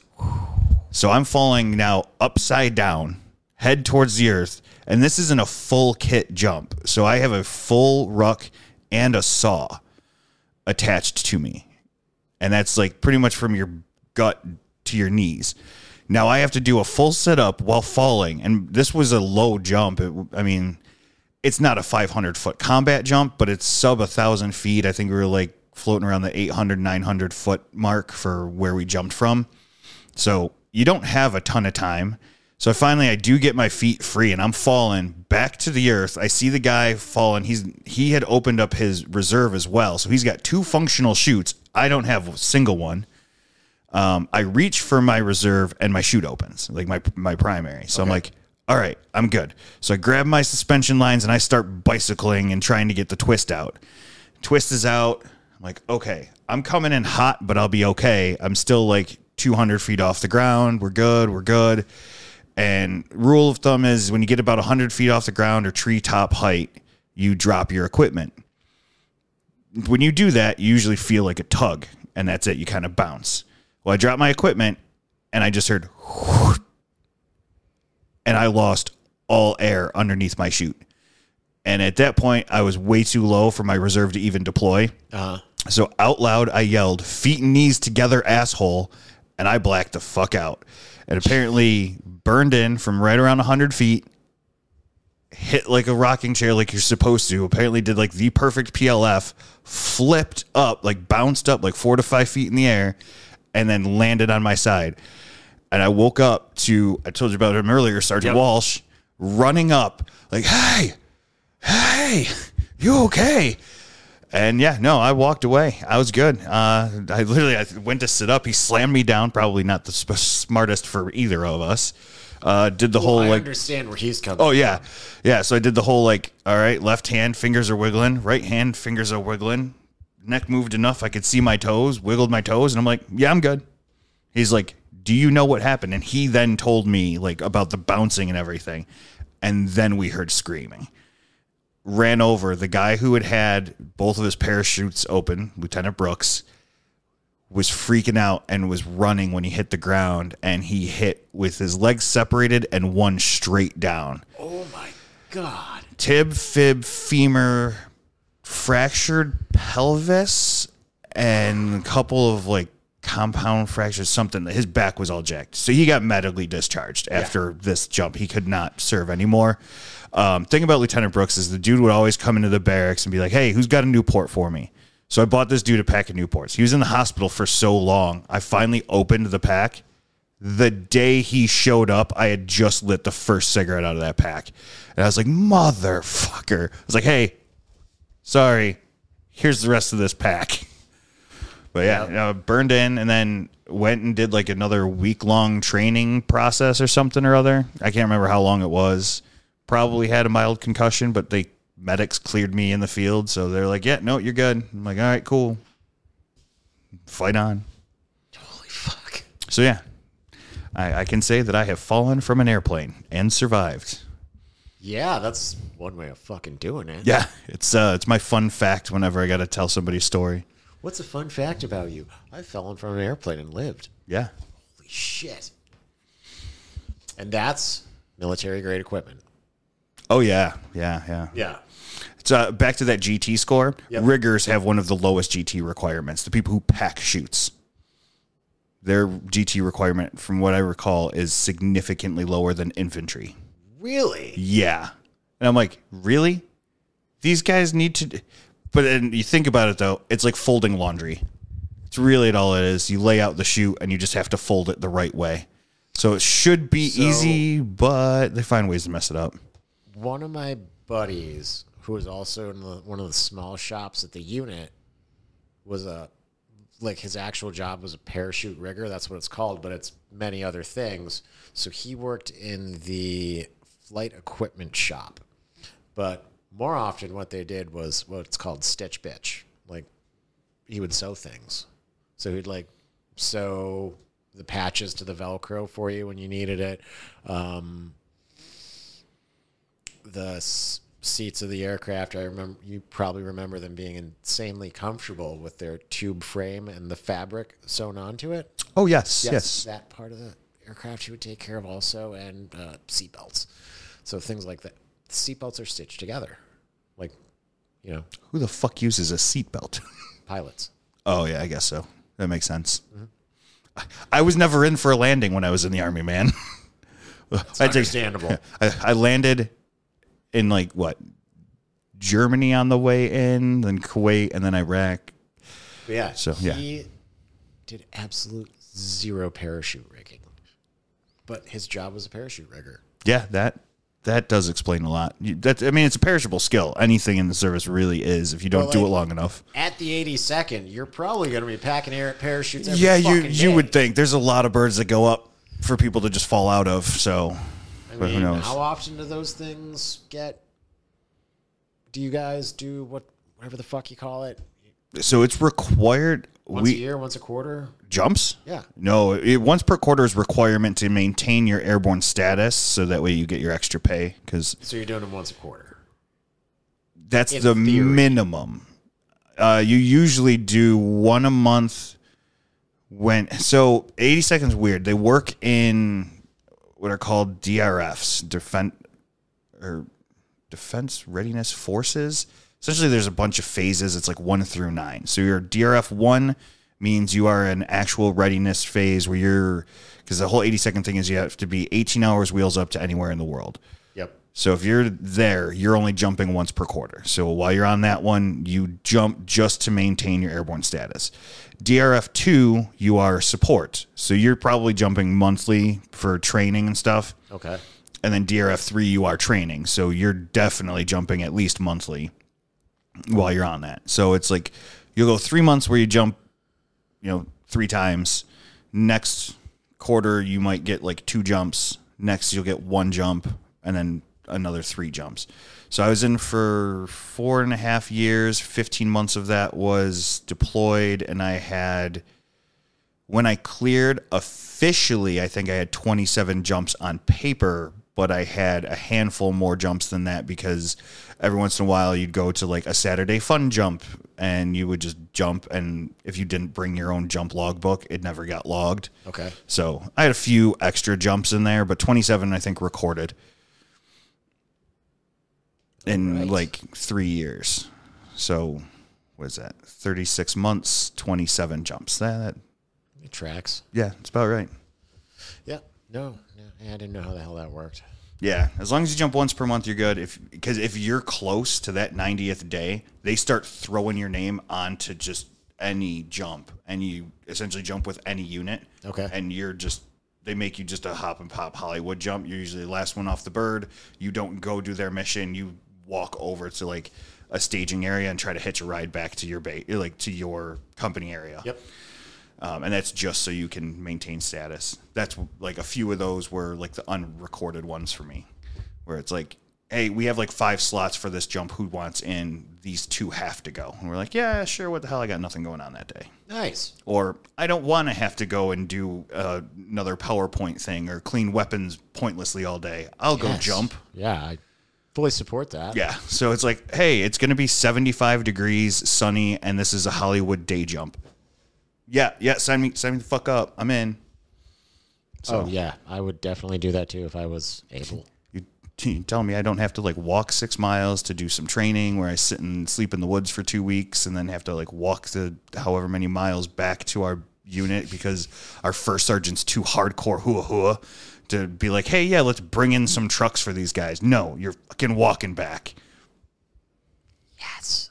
Yeah, that was that fucking prior Delta dude. We weren't allowed to have trucks anywhere. On range days, he would find a close range, and our PT would be the ruck march to the range. I thought you were gonna say run. No, didn't really do too many ruck runs, but because it was like company level or Okay. like that, so that's kind of hard to do. So you'd get like 136 people just walking down the side of the road out through like past all the security gates out into the range areas.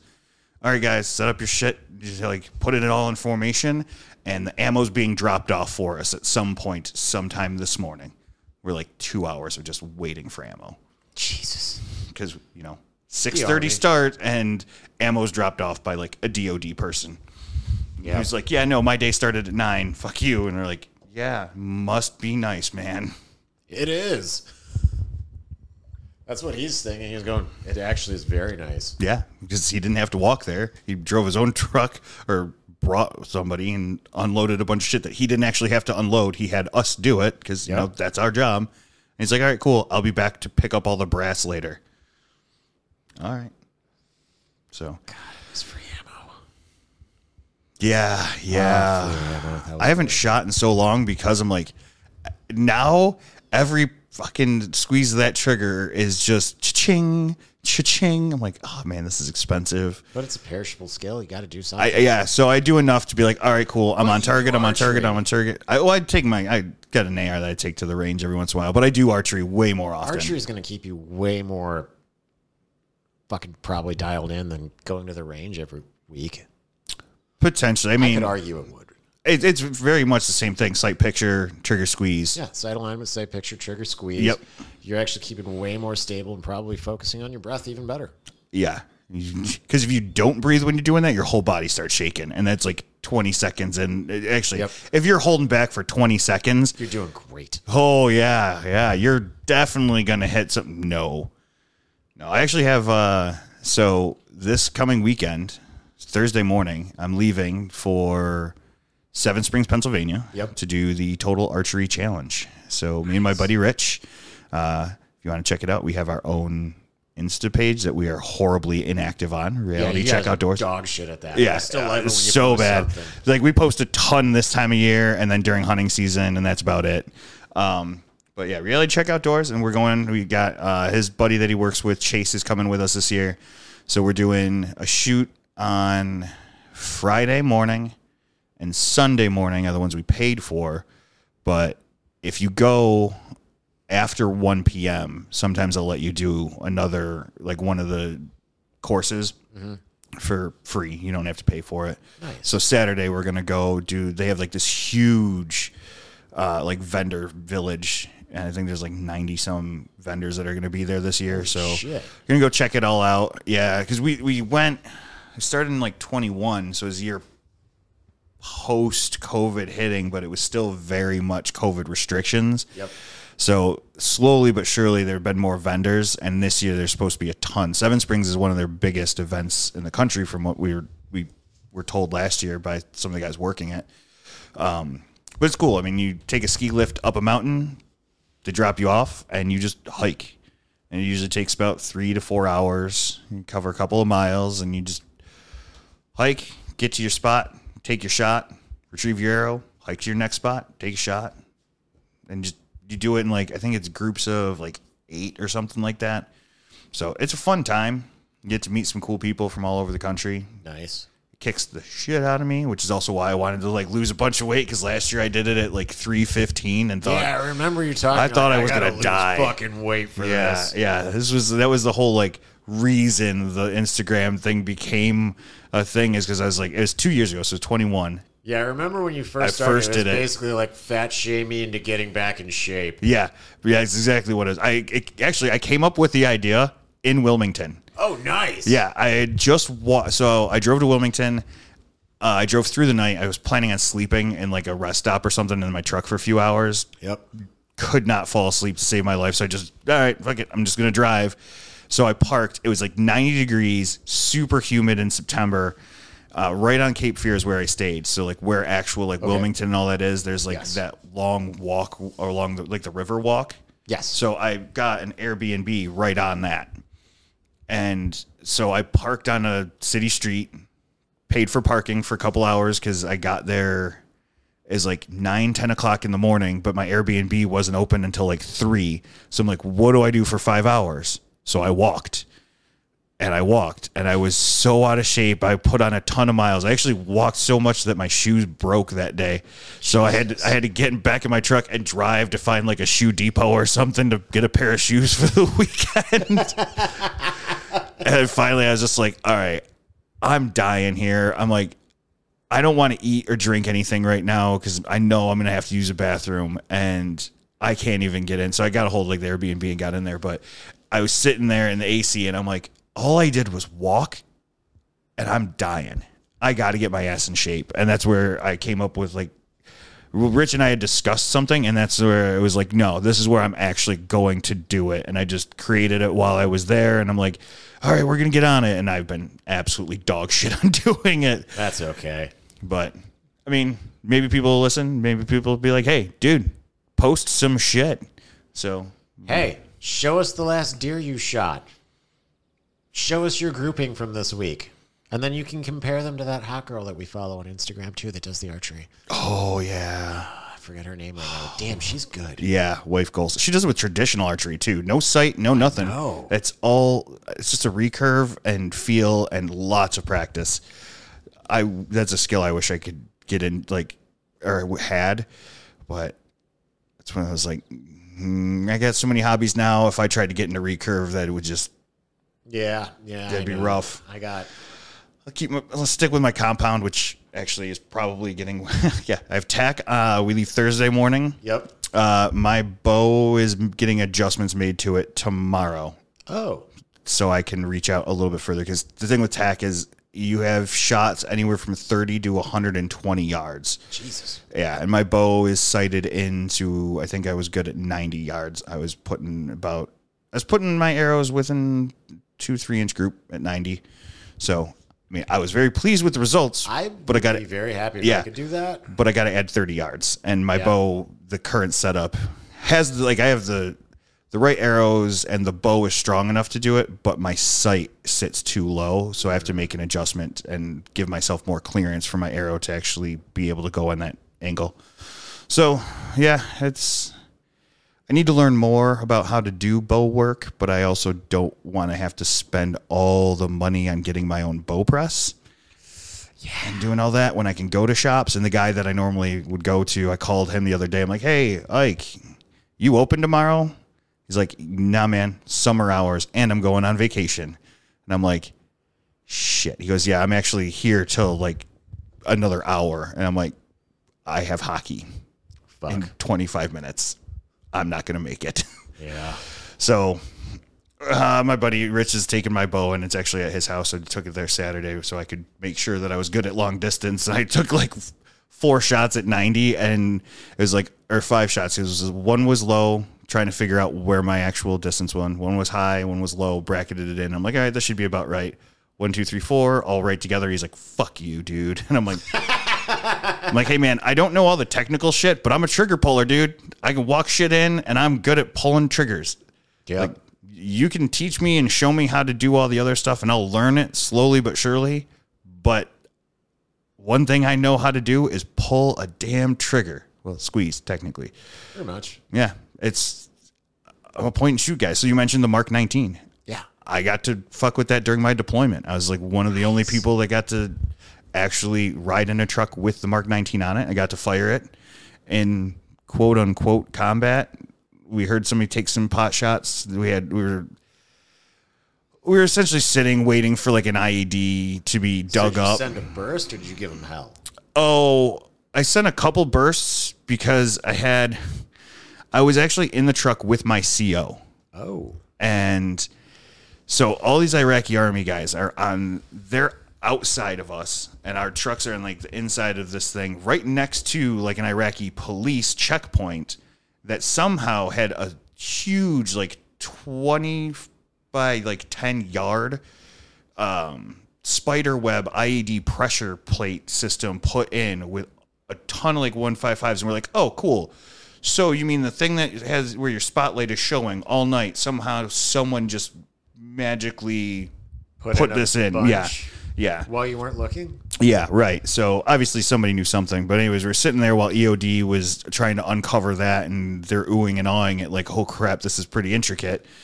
And then all of a sudden we just hear this, you know, and the Iraqi army guys go crazy. I saw one guy with an RP RPK is their machine gun, right? Something like that. PKM? PKM, whatever it is, like the big PKM is basically, from what I understand, it's like a 300 Win Mag belt fed. their equivalent of R two forty. Okay. whatever that is. I watched the dude go straight Rambo, shoot from the hip, do a combat roll, Nice! pop up onto a knee, and shoot again into nothing. I approve, though. Yeah, it was awesome. So we're laughing. And like we start seeing like they're concentrating their fire into like this field area, and we had Kiowa support overhead. Okay. And they're like, okay, well, we don't see where they're shooting. Female pilot. Um, and she was very hesitant to Okay. go over there and like just just to put rounds into a field. Uh, she's like, well, we don't see anything. We don't know where they're shooting at. We don't know where they're shooting. So he's like, Bode, light up the area. And I go, distance and direction, sir. I didn't know where they were shooting. I couldn't really tell. I'm like, I need a distance and direction. He goes, just shoot it over there somewhere. I'm like, okay. Thump, thump, thump, thump, thump. Let out four rounds that went anywhere from like 150 to 300 yards. And I know there was a village over there, so whatever happened after that was beyond me.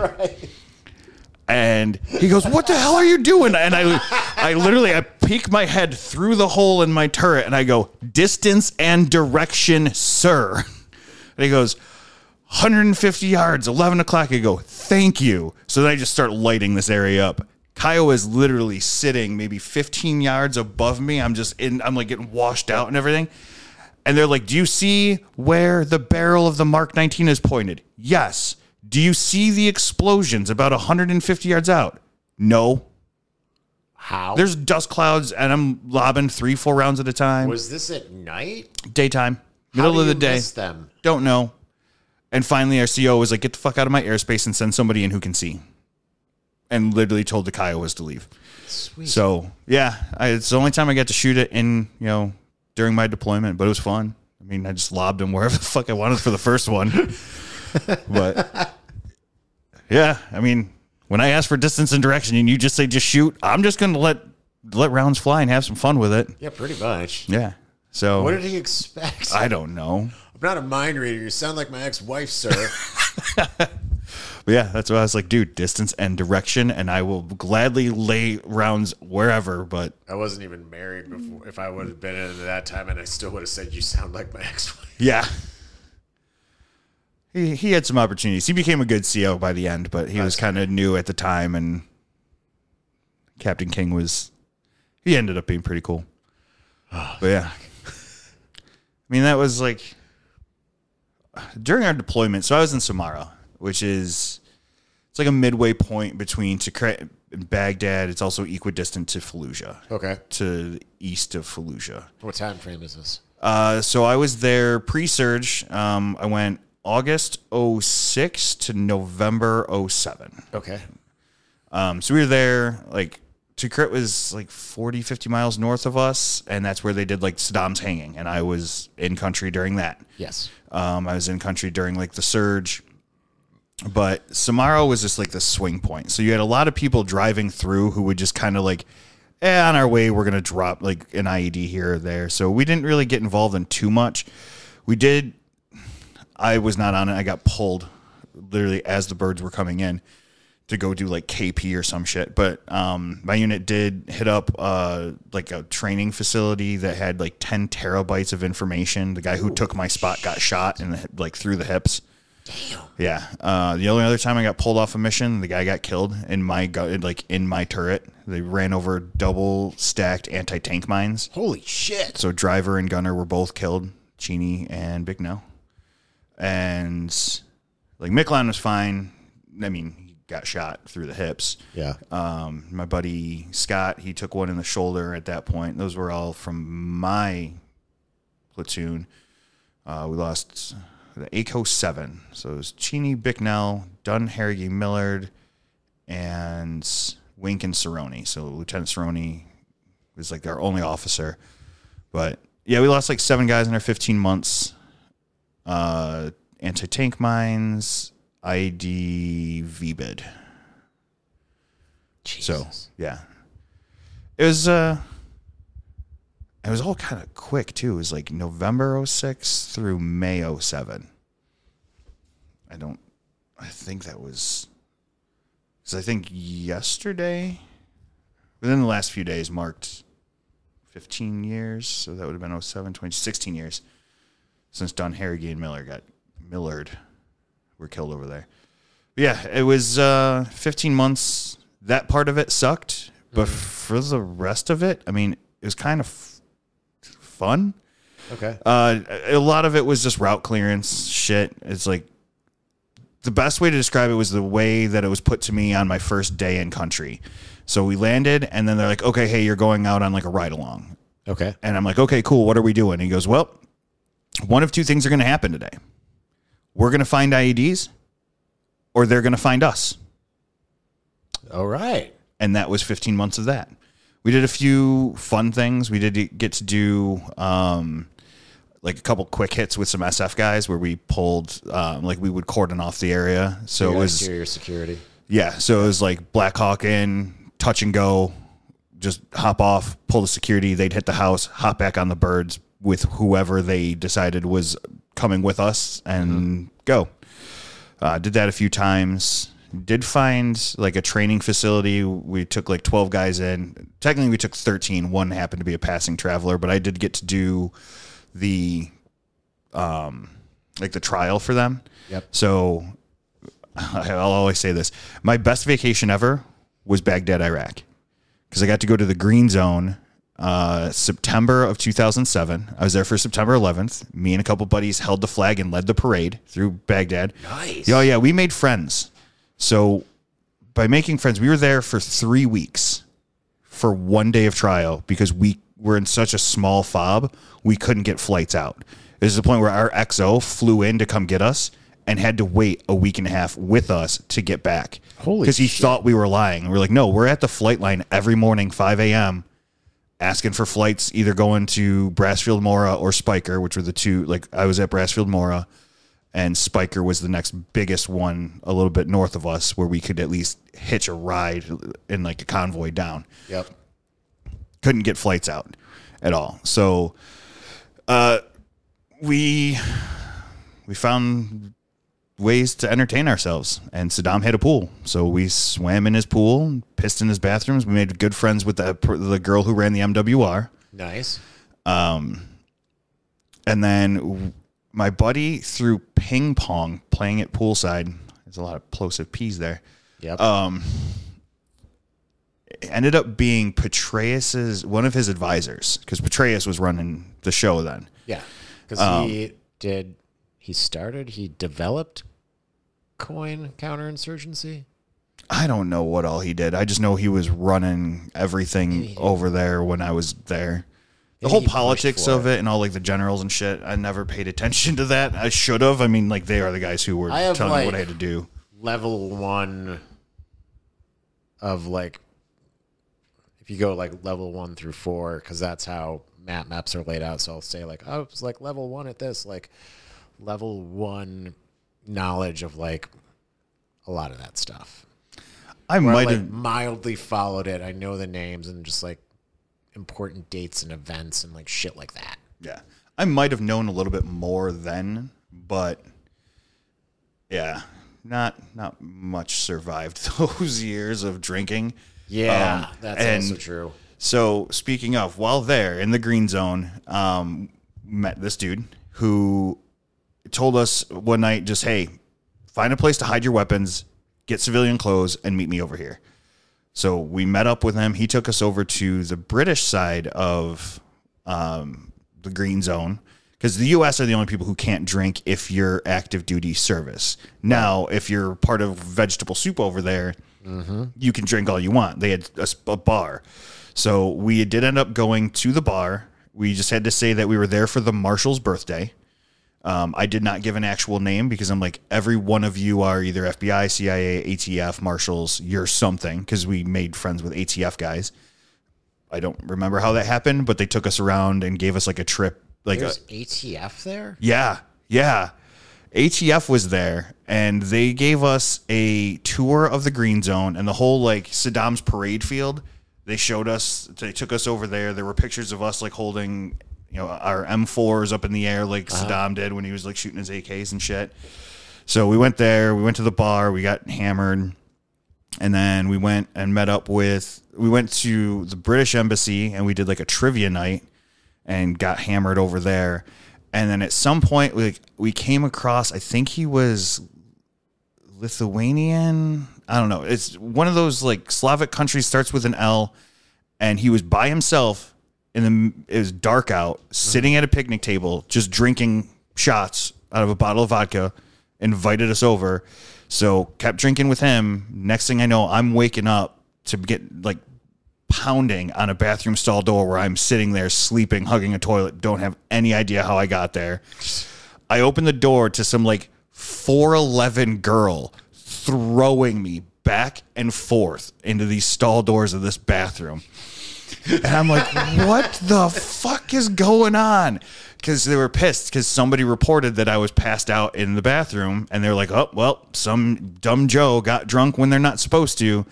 So she's like whipping me around and they're like, they sit me down outside and they're like, we're giving you a breathalyzer. And if you're caught, you know, over the legal limit, you're fucked. And finally, like the guy that was with her was like, hey, you need to go cool off. And apparently it was like the end of their shift and she was pissed because she knew she was going to have to do paperwork. So the guy gives me a breathalyzer and immediately erases it and is like, nope, he's fine. And I had said something about having food poisoning or something because I ate some like funky shrimp thing at the chow hall. And he's like, yep, nope, he's fine. Must have just actually been food poisoning. She's like, I want to see. And he's like, I cleared it. It it wasn't. He was fine. Ran into him at the chow hall later. I'm like, where was I? He goes, oh, you were fucked. And I'm like, how bad? He's like, you're around point one. I'm like, yep, Yep. that'll do it. So I got hammered in Baghdad. That was fun. That was like the end of it. Bought a car in Baghdad. Yep. Worst car ever. Chrysler 300 ordered brand new. Did the that was my very that was I remember that at college. yeah. So that was my typical like army thing. Is I bought a car while I was deployed and I got engaged. Okay. Both were. I mean, the engagement didn't work out. We're still friends, so that's fine. But the car was a piece of shit. Yeah, So- Chryslers weren't the best. Well, Mopar Dodge wasn't the best at that time. Yeah, no, and I didn't know this because I was deployed and I didn't realize that there were all these bailouts going around. So yeah, Yeah, they got bought by Mercedes right around then. So you think is it Mercedes or Fiat? Mercedes first, Oh, okay. then Mercedes just went, Jesus Christ, you guys are retarded. And then they just like released them or did something. And then Fiat picked them up and they got a lot better actually. Yeah, no, they're not half bad. And now someone else, um, I think someone told me it's Stellantis. I don't. I have no idea. When I heard this, I'm like, what? No. Never even heard of that. It's like Belgium or something.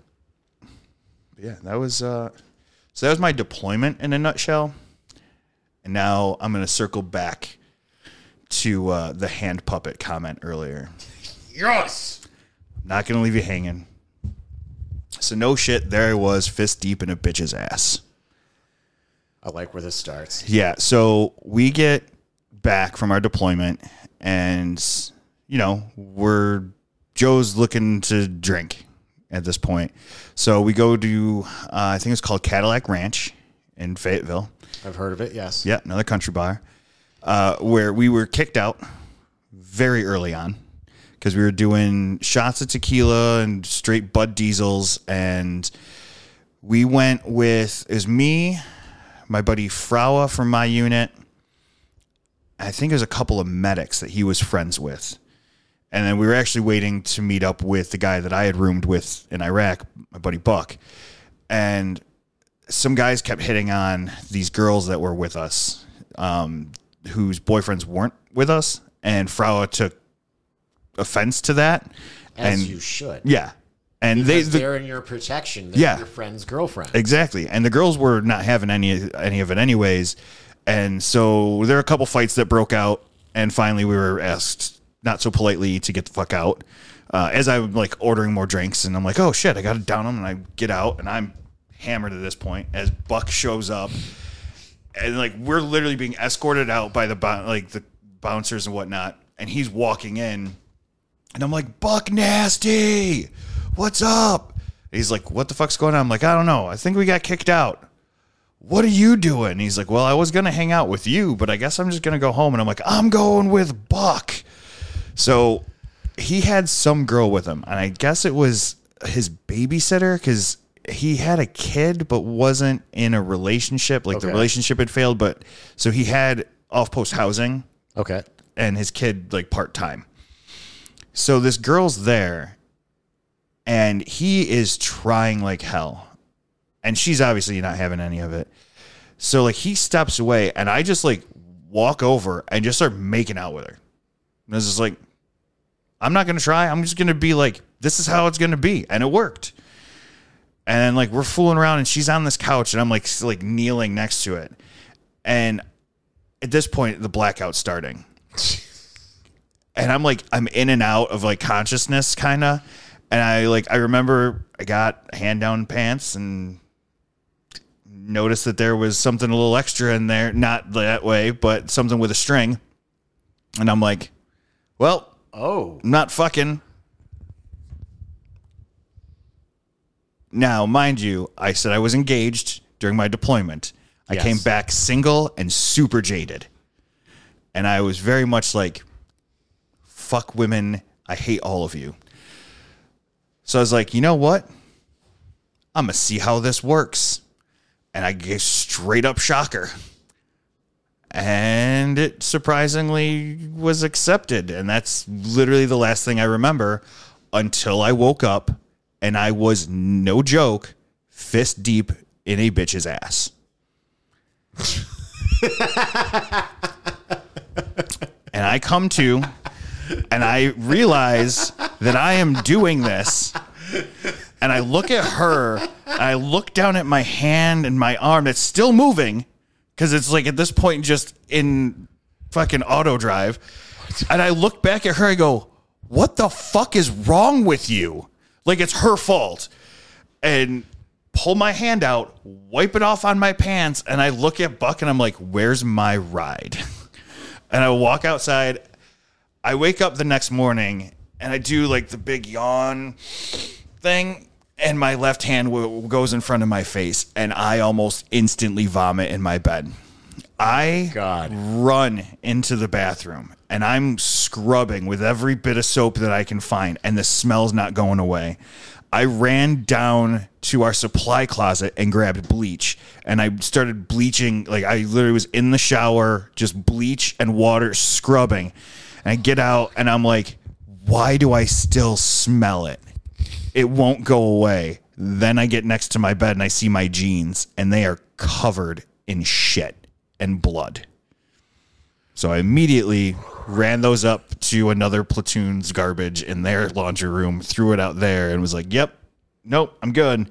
And sure as shit, the next day was Monday at formation, and Buck's like, "So yeah, Bode was fist deep in a bitch's ass. Looks like he's our new fister."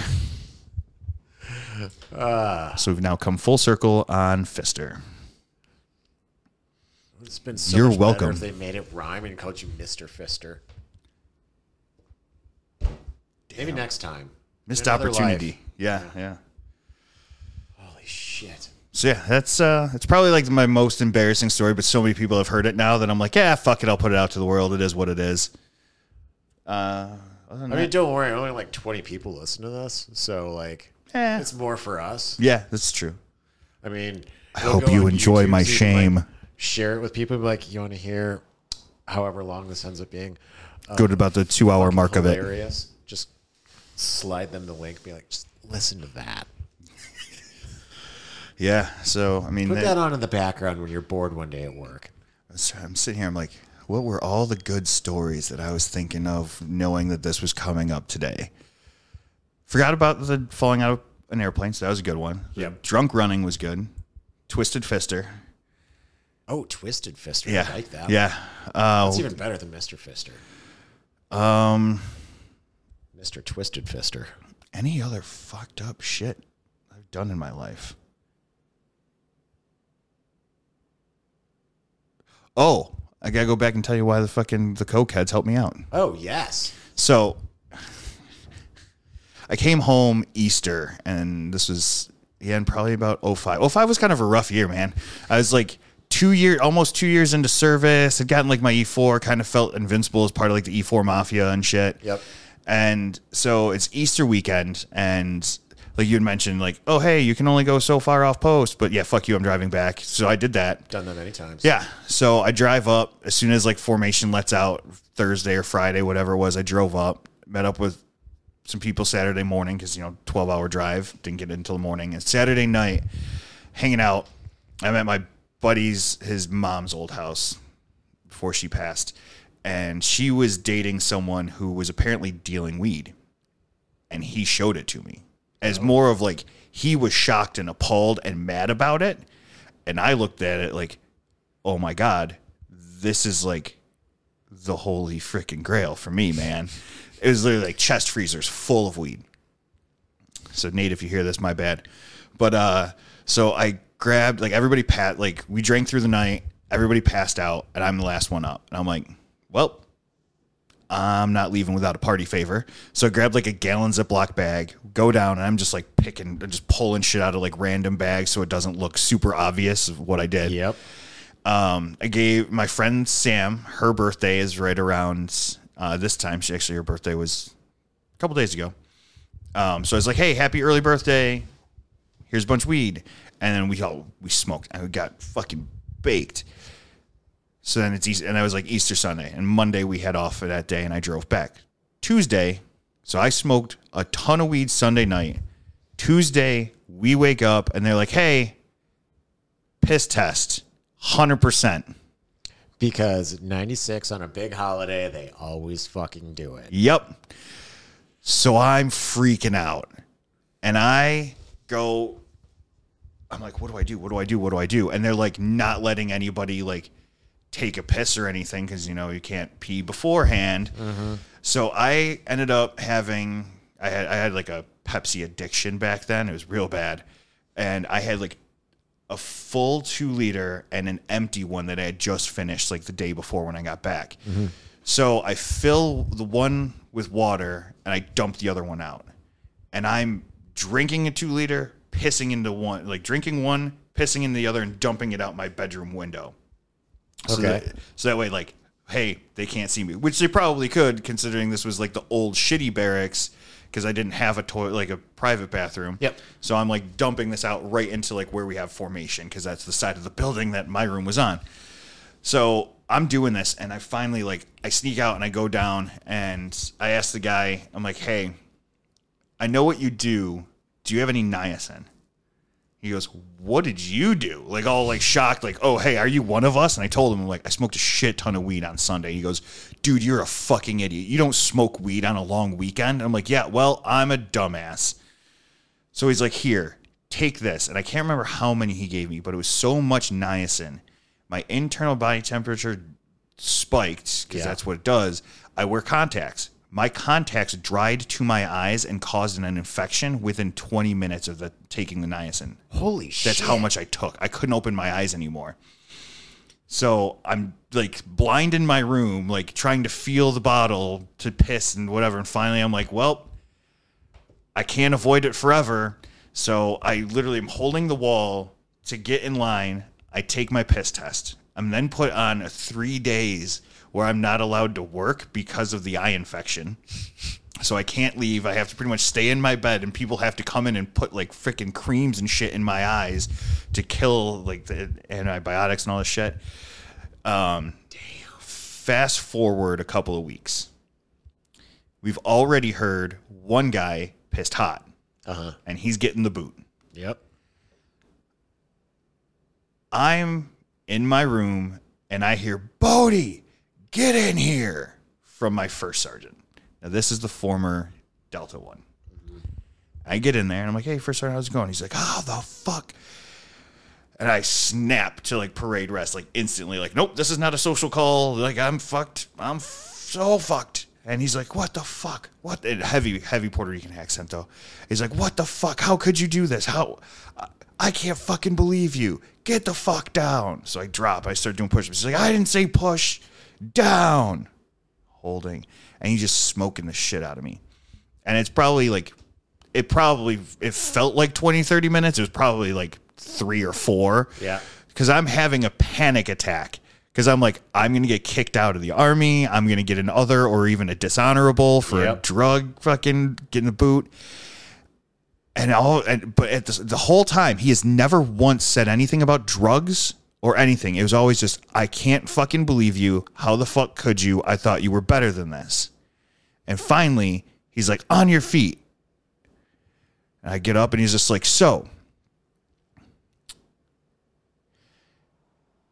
remember a couple weeks ago when the bathroom backed up and you had shit all over the floor? Because you know old school barracks and that actually happened Yep, yep. i was like yeah. And he goes and you were cleaning it up right? I go yeah. He goes at any point did first sergeant henderson the one they were in like a transition he goes did first sergeant henderson ever just slide in front shake his private parts at you and say anything to you? I looked at him and go negative first sergeant. He goes that's what i thought. You willing to say that to jag? Go, roger first sergeant. He goes cool. Get the fuck out of my office. And i'm like is that it? He goes yeah i was just fucking with you. And i'm like cool. I booked it. I was on every piss test after that and i i remember the look that captain harris gave me like it must have been on there but below the threshold Yeah. and somehow dude I, I quit smoking weed until i got out of the army after that because i was like nope that was way too fucking close oh yeah.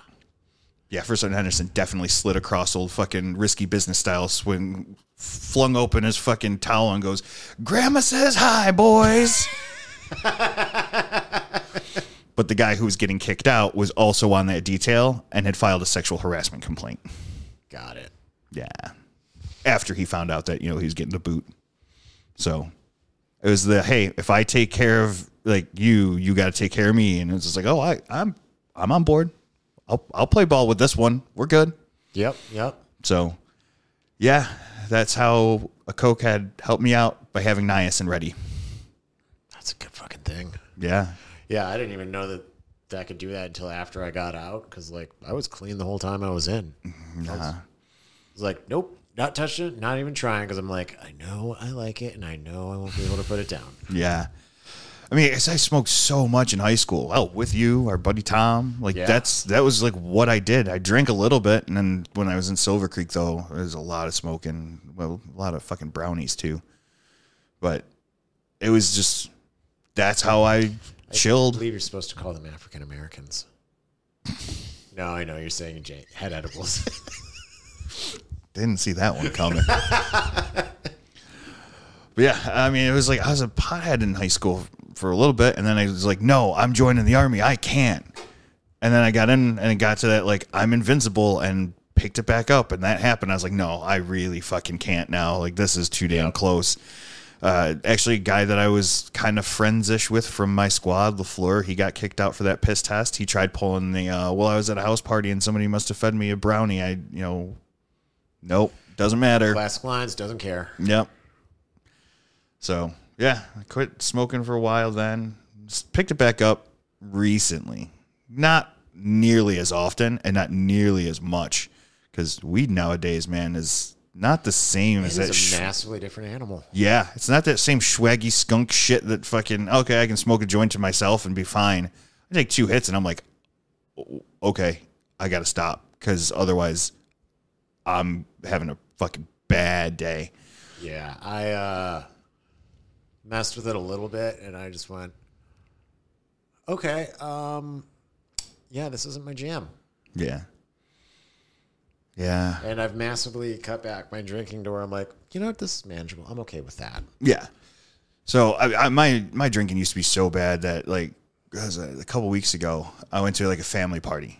Mm-hmm. Now I've been working a lot lately. We're a little bit behind. It's a busy time of the year, so I've been putting in a lot of hours. And I got up stupid early that morning to go put in like a six hour day before the family party. And I get there and I'm I'm beat. Like physically, you can see that I'm tired. And my my whole like both there's a couple of my aunts and one of my uncles was just like, "Oh man, you have a rough night last night. Drink a few too many." And I'm looking at them like, I haven't had a drink, and I had to think about it. I'm like, the last drink I had was after my mom's funeral. I'm like, I haven't drank in two weeks, and I was like, damn, I haven't That'll had peel the fucking weight off you. I'm like, I haven't had a drink in two weeks. And I had to think back and I'm like, when was the last time I drank before the funeral? And I'm realizing like I'm on a two week rotation now where I'm like, I don't even like, yeah, we had the old fashions today, but Yep. before that was like, okay, a couple times a week I might make one after work. Now I'm like, nope, grab a glass of water, eat my dinner or whatever, Diet Coke, something like that. Good. And if I do something on the weekends, like if I golf, I might have like an hard Arnold Palmer light from the clubhouse or two in my 18 rounds. Yep.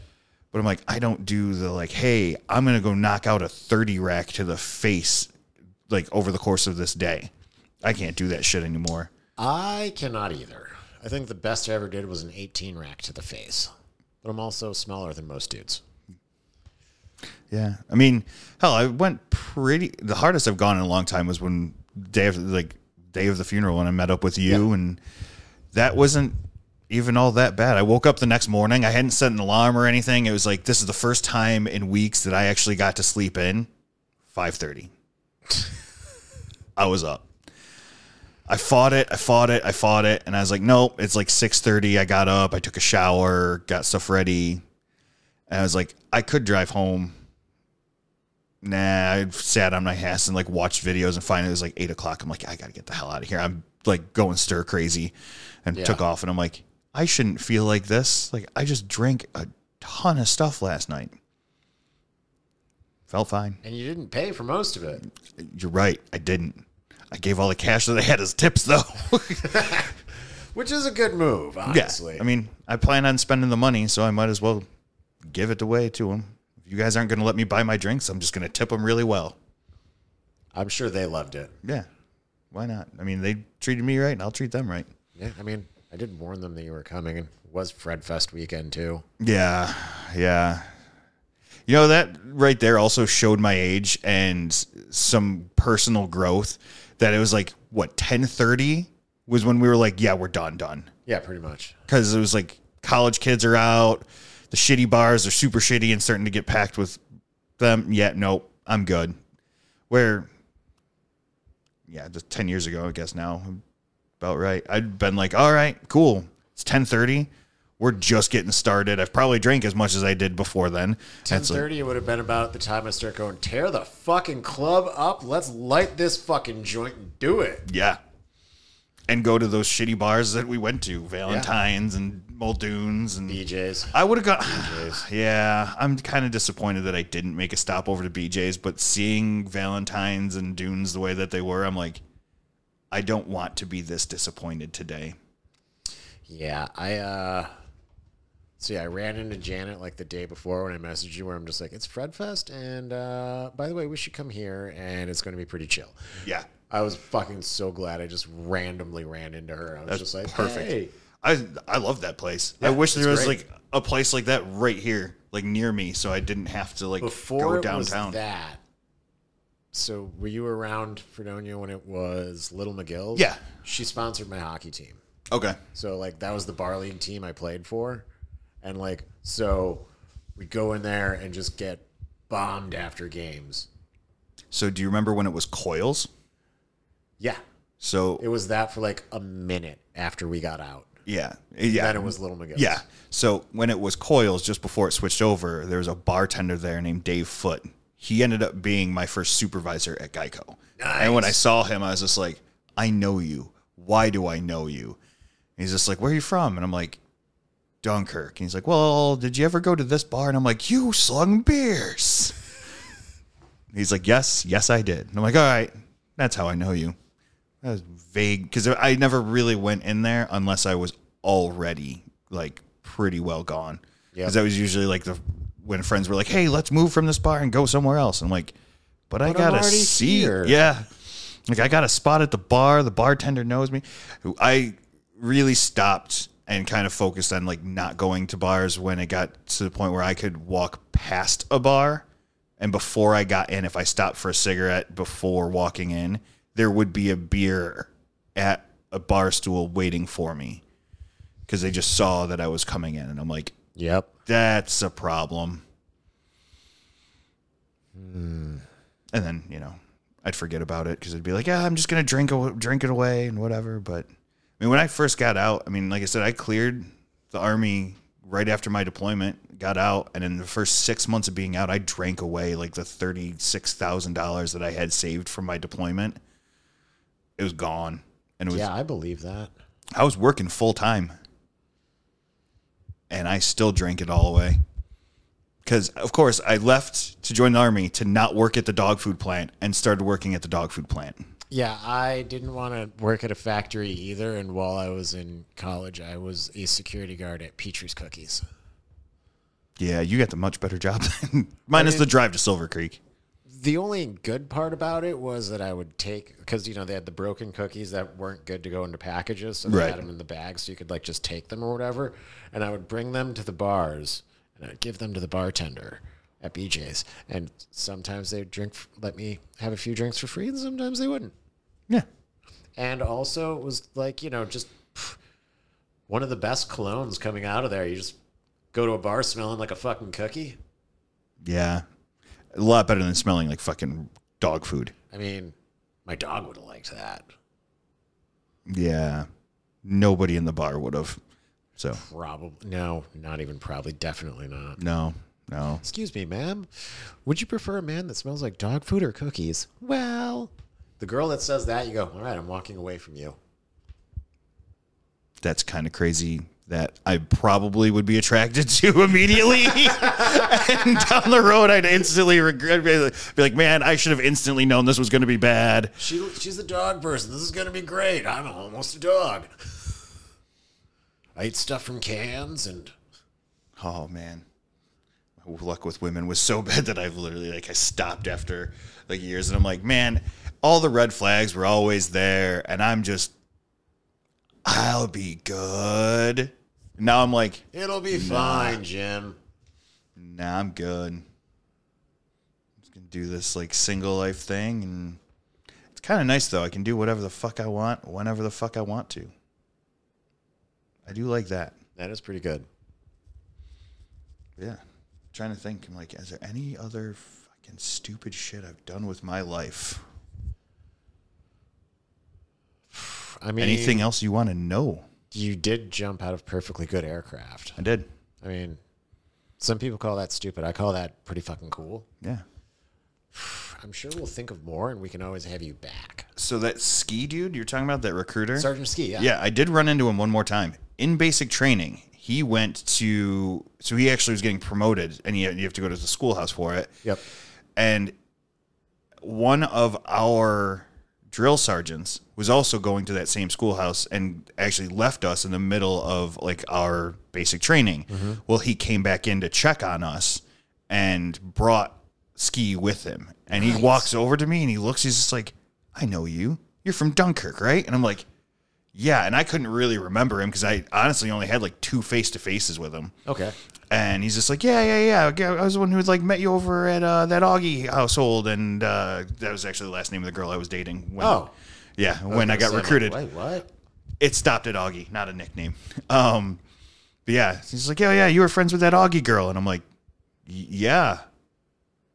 Oh shit! So they were talking, and the other drill sergeant Z comes up and he's like, "Hey, Bode, I know you weren't the one who fucked up because we were also in the middle of an ass chewing." He goes, "I know you're not in the middle of you're, you weren't the one who fucked up, but uh, we can't make this social hour. You know, you guys are about to get fucked up." And I'm like, "Roger." Yeah. So no, Sergeant Ski recruited both of my brothers and my buddy Bobby. And now you. So that brings it to four that I know. Yeah, I'm pretty sure it was him. Was he the psyops guy? I have no idea. I just remember Okay. Sergeant Ski. Because I, I don't remember what his name was. I remember he well he was he was the Dunkirk recruiter. So Yeah, basically. yeah. Um, I just know that he was psyops because I thought about doing that for a while too, and I was like, nah, nah, I'll just jump out of planes and blow shit. Because I asked him like, what did you do? And he broke it down, and I'm like, that sounds like actual work. I don't want it to work. I just wanted to be mindless and fucking be able to get out. guns and Yeah, PT is not work. yeah, right. I just don't want No, to it is think. just the fucking military. It is the entire point of it, and everything else behind that is just to make those guys blow shit up and fucking shoot shit. Yeah, there was a commercial way back in the day that was like, "There's 112 jobs in the U.S. Army, or 12 jobs in the U.S. Army. you know, which one's for you? And then the joke for us was, no, there's one job in the U.S. Army, and there's 111 ways to support us. Basically, yeah. So, yeah, uh, two and a half hours. That actually went by quick, man. Exactly. Go by faster if we were sitting at a bar just slamming those, though. Oh yeah, yeah. I'm glad that I didn't bring the shit in to just keep making more. Yeah, that's a good thing because I'd have to turn you down and be like, I'm sorry, I have to drive. Yeah, and I got to get up stupid early for work and finish some end of month paperwork. And call an alarm company and set off alarms on purpose to make sure they work. I got to finish building sh- stuff for my girlfriend that I told her I was going to build. It's fun. Can't relate. With the building things or the girlfriend? The girlfriend. Oh, okay. no, the building shit. I'm like, we're sitting at a table that like we built this little topper just to protect it. It's the cheapest thing ever, but it's been the best thing ever. works. Yeah. So you can sit here, drink, party, do whatever, and if you spill, it doesn't fuck up my table. Nice. I approve. Yeah. It looks nice. It also makes it way bigger so you can have more people sitting around it. Sweet. Yeah. Yeah. This is this is where I'm living. This is my life. It's pretty simple. I work, I golf, I play hockey. I got into the archery. That was uh honestly though, that was kind of my I found that as a better way to cope than drinking. Yes. So I, after a few years of like really being a waste case and having no goals, direction, anything like that, I needed something. And my buddy Rich was just like, "Hey, dude, why don't you come out to the woods with me?" And we went out. It was like some December day. It was out in Forestville. Mm-hmm. Rain, slow, snow, sleet mix, like shitty and windy and gross, where you're just soaked to the bone and we walked through the woods for like six hours. I was out in like jeans with like an orange cotton pants covering it, like a shitty jacket, some crappy gloves, like all this extra stuff that like that he had lying around that was like families or whatever. None of it good, and I was wearing like steel toe work boots. Yeah. Yeah, yeah. So absolutely crappy scenario, and I'm, he's the whole time he's like, "Man, I'm so sorry. I'm so sorry. I'm so sorry." We get back and we're done for the day. We get in the truck to the point where our hands are like red and can't feel anything. We're waiting for the truck heat to warm up so we can feel, so we can drive. Yep. And I looked at him I'm like, "When can you bring me out again?" Because it was just being out in the woods was peaceful. And it was a place where I could actually find time to come to terms with some things and let my mind think without it going to dark places. And hunting kind of like saved me a little bit. So Good. finally, like I bought a bow, got my hunting permit, and was like, all right, this is this is what I'm doing. And it's like, you know, some people find God in church and whatever, and I'm big fan. There's a song I think it says it's uh something like I'm more of a tree stand something instead of a back pew pretender. And it's like I find I'm not a very religious person, more of like an altruistic. I know what you're going for because the one I've always went with is an Aldous Huxley quote, which is "To my father, a walk in the woods and the mountains was the equivalent of church." Yeah. Yeah. And that's pretty much what it is. Like I feel closer to whatever's out there when I'm sitting in a tree stand than I do in a house of worship of any kind. So it's October through January now is like that's where I'm going to be. I'm going to be in the woods Fuck yeah, man. because it's like the for those few months I can find like a little bit of peace and then I mean the summer's always crazy. It is what it is and it also kind of lets me unwind I guess at the end of each year before a new one starts up. So that's why I do like the archery shit too. Good. I'm glad you found that, and I'm glad it's doing well for you. Yeah. Yeah. There were some days that were a little dark. I was, I was a little worried for a little bit. I'm like, I don't know if I'm to make it out of college here. But, because I'm also not the like therapy guy, but I am, but not actually going to a doctor. Like, I'm to find a way to do it and deal with like Oh, friends, feel whatever. ya. Yeah. So, uh, still have my moments. We all do. PTSD is a real damn thing. But it comes in so many different variations that it's like there's no cookie cutter way. And there's no, no matter how much they try to tell you, like, this is going to be the symptoms, they don't tell you that, like, hey, by the way, those things that are going to bother you, could stay hidden for the next decade Yeah. and then all of a sudden appear. Like, oh damn. I find that the best thing is just getting a hold of the old dudes that you still can get a hold of and then just trying to find the fucking rest. Yeah, I still keep up with some of them though. Like, real close with my buddy Mud. He lives out in the Bay Area of California. I Okay. can't remember if it's like San Jose or San Francisco. One of the two. Pretty sure San Jose. Um, buddy Tommy's in Southern California. Uh, Scott, I mentioned earlier, who got like shot in the shoulder. I met up with Yep. him not long ago when he was living in Pennsylvania. He's now moved and is sharing property with Buck, who I lived with in Iraq. Nice. So they were real close, and they're like, he actually is like adjacent property or on his property. Something weird out in like Oklahoma. Uh, trying to think like who was I super close with? I think Mike is still in Longnecker.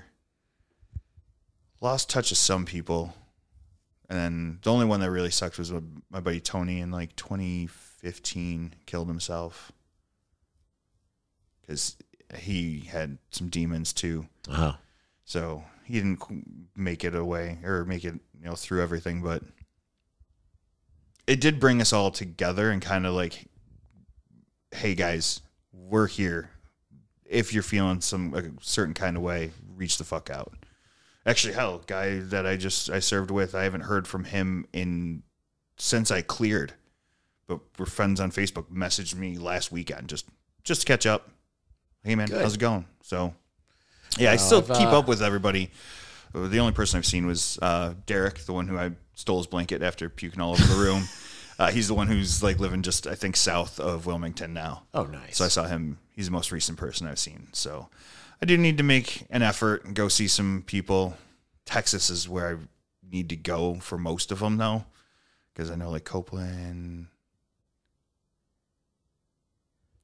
Tim's out there, a couple other people. Yeah, a bunch of guys that I about with. uh, setting up. Like I know before the pandemic, we almost not really so much even me, but my best friend Ryan, the one who lives in Wilmington, he wanted to set up something for the Marine Corps birthday. So like, you know, right around Veterans Day, Mm. we wanted to do. We were, almost did something in Vegas, then the pandemic hit, and like everyone was like super fucking excited. So like I don't know, like important I've never date or anything like that, but like trying to get everyone together, like let's all meet up in this super fun place and do some shit. Like we all go. So I didn't go to it, but Sergeant Roberti, who was one of our forward observer guys, um, Ah, the original Fister. yeah, so he set up a Two Panther reunion, and a lot of guys went. They've done it a few times now, and they Mm-hmm. do it. Land of the Lakes, Tennessee, I think is what it's called. Something Land like that. between the lakes. Land between the lakes. It's like a state park thing, something Yeah, like so that. that's west, a little bit west of Fort Campbell. Okay. Yeah, so it's somewhere out there in Tennessee, and they did I like know this exactly where it is. this huge gathering, and like I saw pictures, a ton of guys were there, and it would have been cool, but it was at a time where I just didn't have the money or the time or anything to go, and they it was all like pre-pandemic, Mm-hmm. and he still has like a, a Facebook page, and people still post, and I think there might be some plans to try to get another one soon, and I think I'll actually have to get my ass to that one, Yeah. catch up with some people. No, it's pretty, pretty fucking nice area right down there. Yeah, and it's middle of the country, so it's kind of one of those like, hey, it's as centered as we're gonna get without having to go to middle of nowhere, Kansas. Oh, we were gonna do Vegas because Yeah. it's easy for everyone to get to. There's always fucking cheap flights and there's always rooms. Yeah, just, Vegas is also one of those like, meh, I don't really have a desire to. but for something like that, I guess it'd be different because it's like, all right, cool, I'm going out with some army buddies, and, And then the other thing too was that's where we had desert test and evaluation for the Osprey. So like we spent two fucking months there. fair. So it's just like this is where it all began. The culmination of us going downhill and getting those forty six bastards in here. Yeah, I always wanted to do like a North, a North Carolina one. There's so many people that are there, but there's Yeah. also so many West Coast guys now that it's just one of those like, all right, so you gotta move fucking it to- hard to get to Eastern North Carolina too, from an airport. Yeah, Charlotte is the closest one the you can fly and that's into. four hours away. Yeah, Raleigh, you're still taking a fucking you're uh, flying into Charlotte and then taking a small plane up, or you're flying to Atlanta and then Yeah. a- another plane up.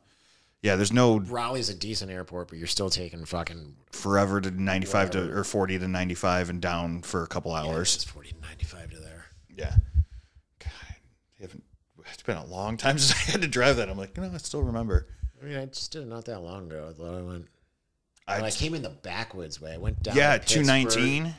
Like that through whole. West Virginia, down through Winston Salem, and then I took 40 all the way. Oh, you did like the what is that? 79 to 77 or something like that. no fucking down. Yeah, that's how I used to do the drive whenever I'd come home on leave. Is like down through to Pittsburgh, cut over towards Ohio, catch that bottom corner of Ohio through, and then down through West Virginia to Winston Salem, and then from Winston Salem it was just hop on 40 to Oh, no, 95. Did 79 down through Pittsburgh, then took West Virginia all the way down and through, like crossed like a very tiny gap of Virginia, and then boom, you're North Carolina, like Yeah. right there by Winston Salem. and 40 over 95 south. Yep. Yeah, but no, like that way was really fucking fun. So me and the girlfriend did it that way, and like all these beautiful state parks in West Virginia, and we're just like staring at each other, and we're just like, this place absolutely fucking amazing. And we're just like, we need to like come here when it's not winter and the trees are dead. Yeah. You know it's not fun? That Blue Ridge Parkway through West Virginia, where Yeah. you're in between all the mountains and everything, having your power steering go out in December Ooh, that is not fun. No. on that brand new Chrysler 300 within a month of owning it. Chryslers. Yep. This is why I says the biggest piece of shit ever. So you know that drive. So telling you that and then running telling so you would know power steering kind of a nice thing to have when you're Very nice zigzagging around those freaking mountains. oh God, that doesn't sound fun at all. Yeah, that was like the worst drive of my life. Other than that, it would be a beautiful drive. Oh yeah, it was, it was beautiful. Just you know, my asshole was puckered for fucking ten hours. Yeah, fuck that. So that was the last time about a Dodge. Yeah, got rid of that thing. Had a Ford F one fifty till I I broke that. It was a great truck, and I wish I'd had the money to fix it, but I snapped the uh, leaf spring, how, wherever like the. No, I can't think of it. The bracket. Okay.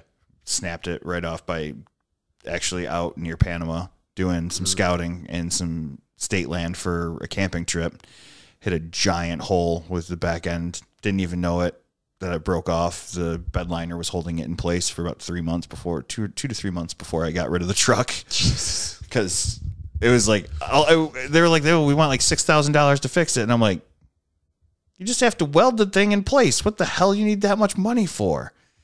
I didn't have that because I was working at the dog food plant for like nine bucks an hour, and I was like, nope, I'm a poor college kid, so I'm gonna roll over my Chrysler 300 payment into this truck payment, and I'm gonna roll both of those now into a really shitty. I got a Chevy Malibu. And I had that until a couple years ago when I finally got rid of that and paid everything off, and now I have no debts for vehicles and back to my F one fifty. I love it. America, America. even though half of it's made overseas now. Yeah, Everything is- everything's made overseas. yeah, except Toyotas. Nissans. Yeah, the majority of those are fucking built here. They're just the actually- money just goes overseas to the people who own the shit. Yeah, it's actually the Japanese build it model. Build it. it the Japanese business model. Build it where you're going to sell it. Yeah, It's like that's fucking brilliant. They're going to make it, then they're going to buy it off you. yeah. Smart Most thing. it's assembly, though. Yeah, yeah. Well, did you want to call it then? Yeah, I mean, kind of a good place. I can't think of any other good, fun, stupid shit that I do. Well, we there's always more. Yeah. Or there's always the option of next time we can do this, hit debauchery level, and then just you know tell dick jokes the entire time and make each other laugh. Yeah, can always do that. I mean, Or we could gang up on another person. any dick joke I have is just going to be short. I think that's the badumpch. I hope it is. fucking hope so too. Oh fuck, the volume's not on. All right, say it again. it's never good the second time around. That's what she said. That's got to be it. That's got to be it. Yes. Yeah. Uh, with that, I guess we'll call it. Um, any words of wisdom here to leave it with? I hope so because I don't have any. Yeah. Uh, this is the one thing that we always finish like company formations with. It's not PC by any means. Perfect. Shoot straight. Don't be gay. I love it. All right, later. Bye.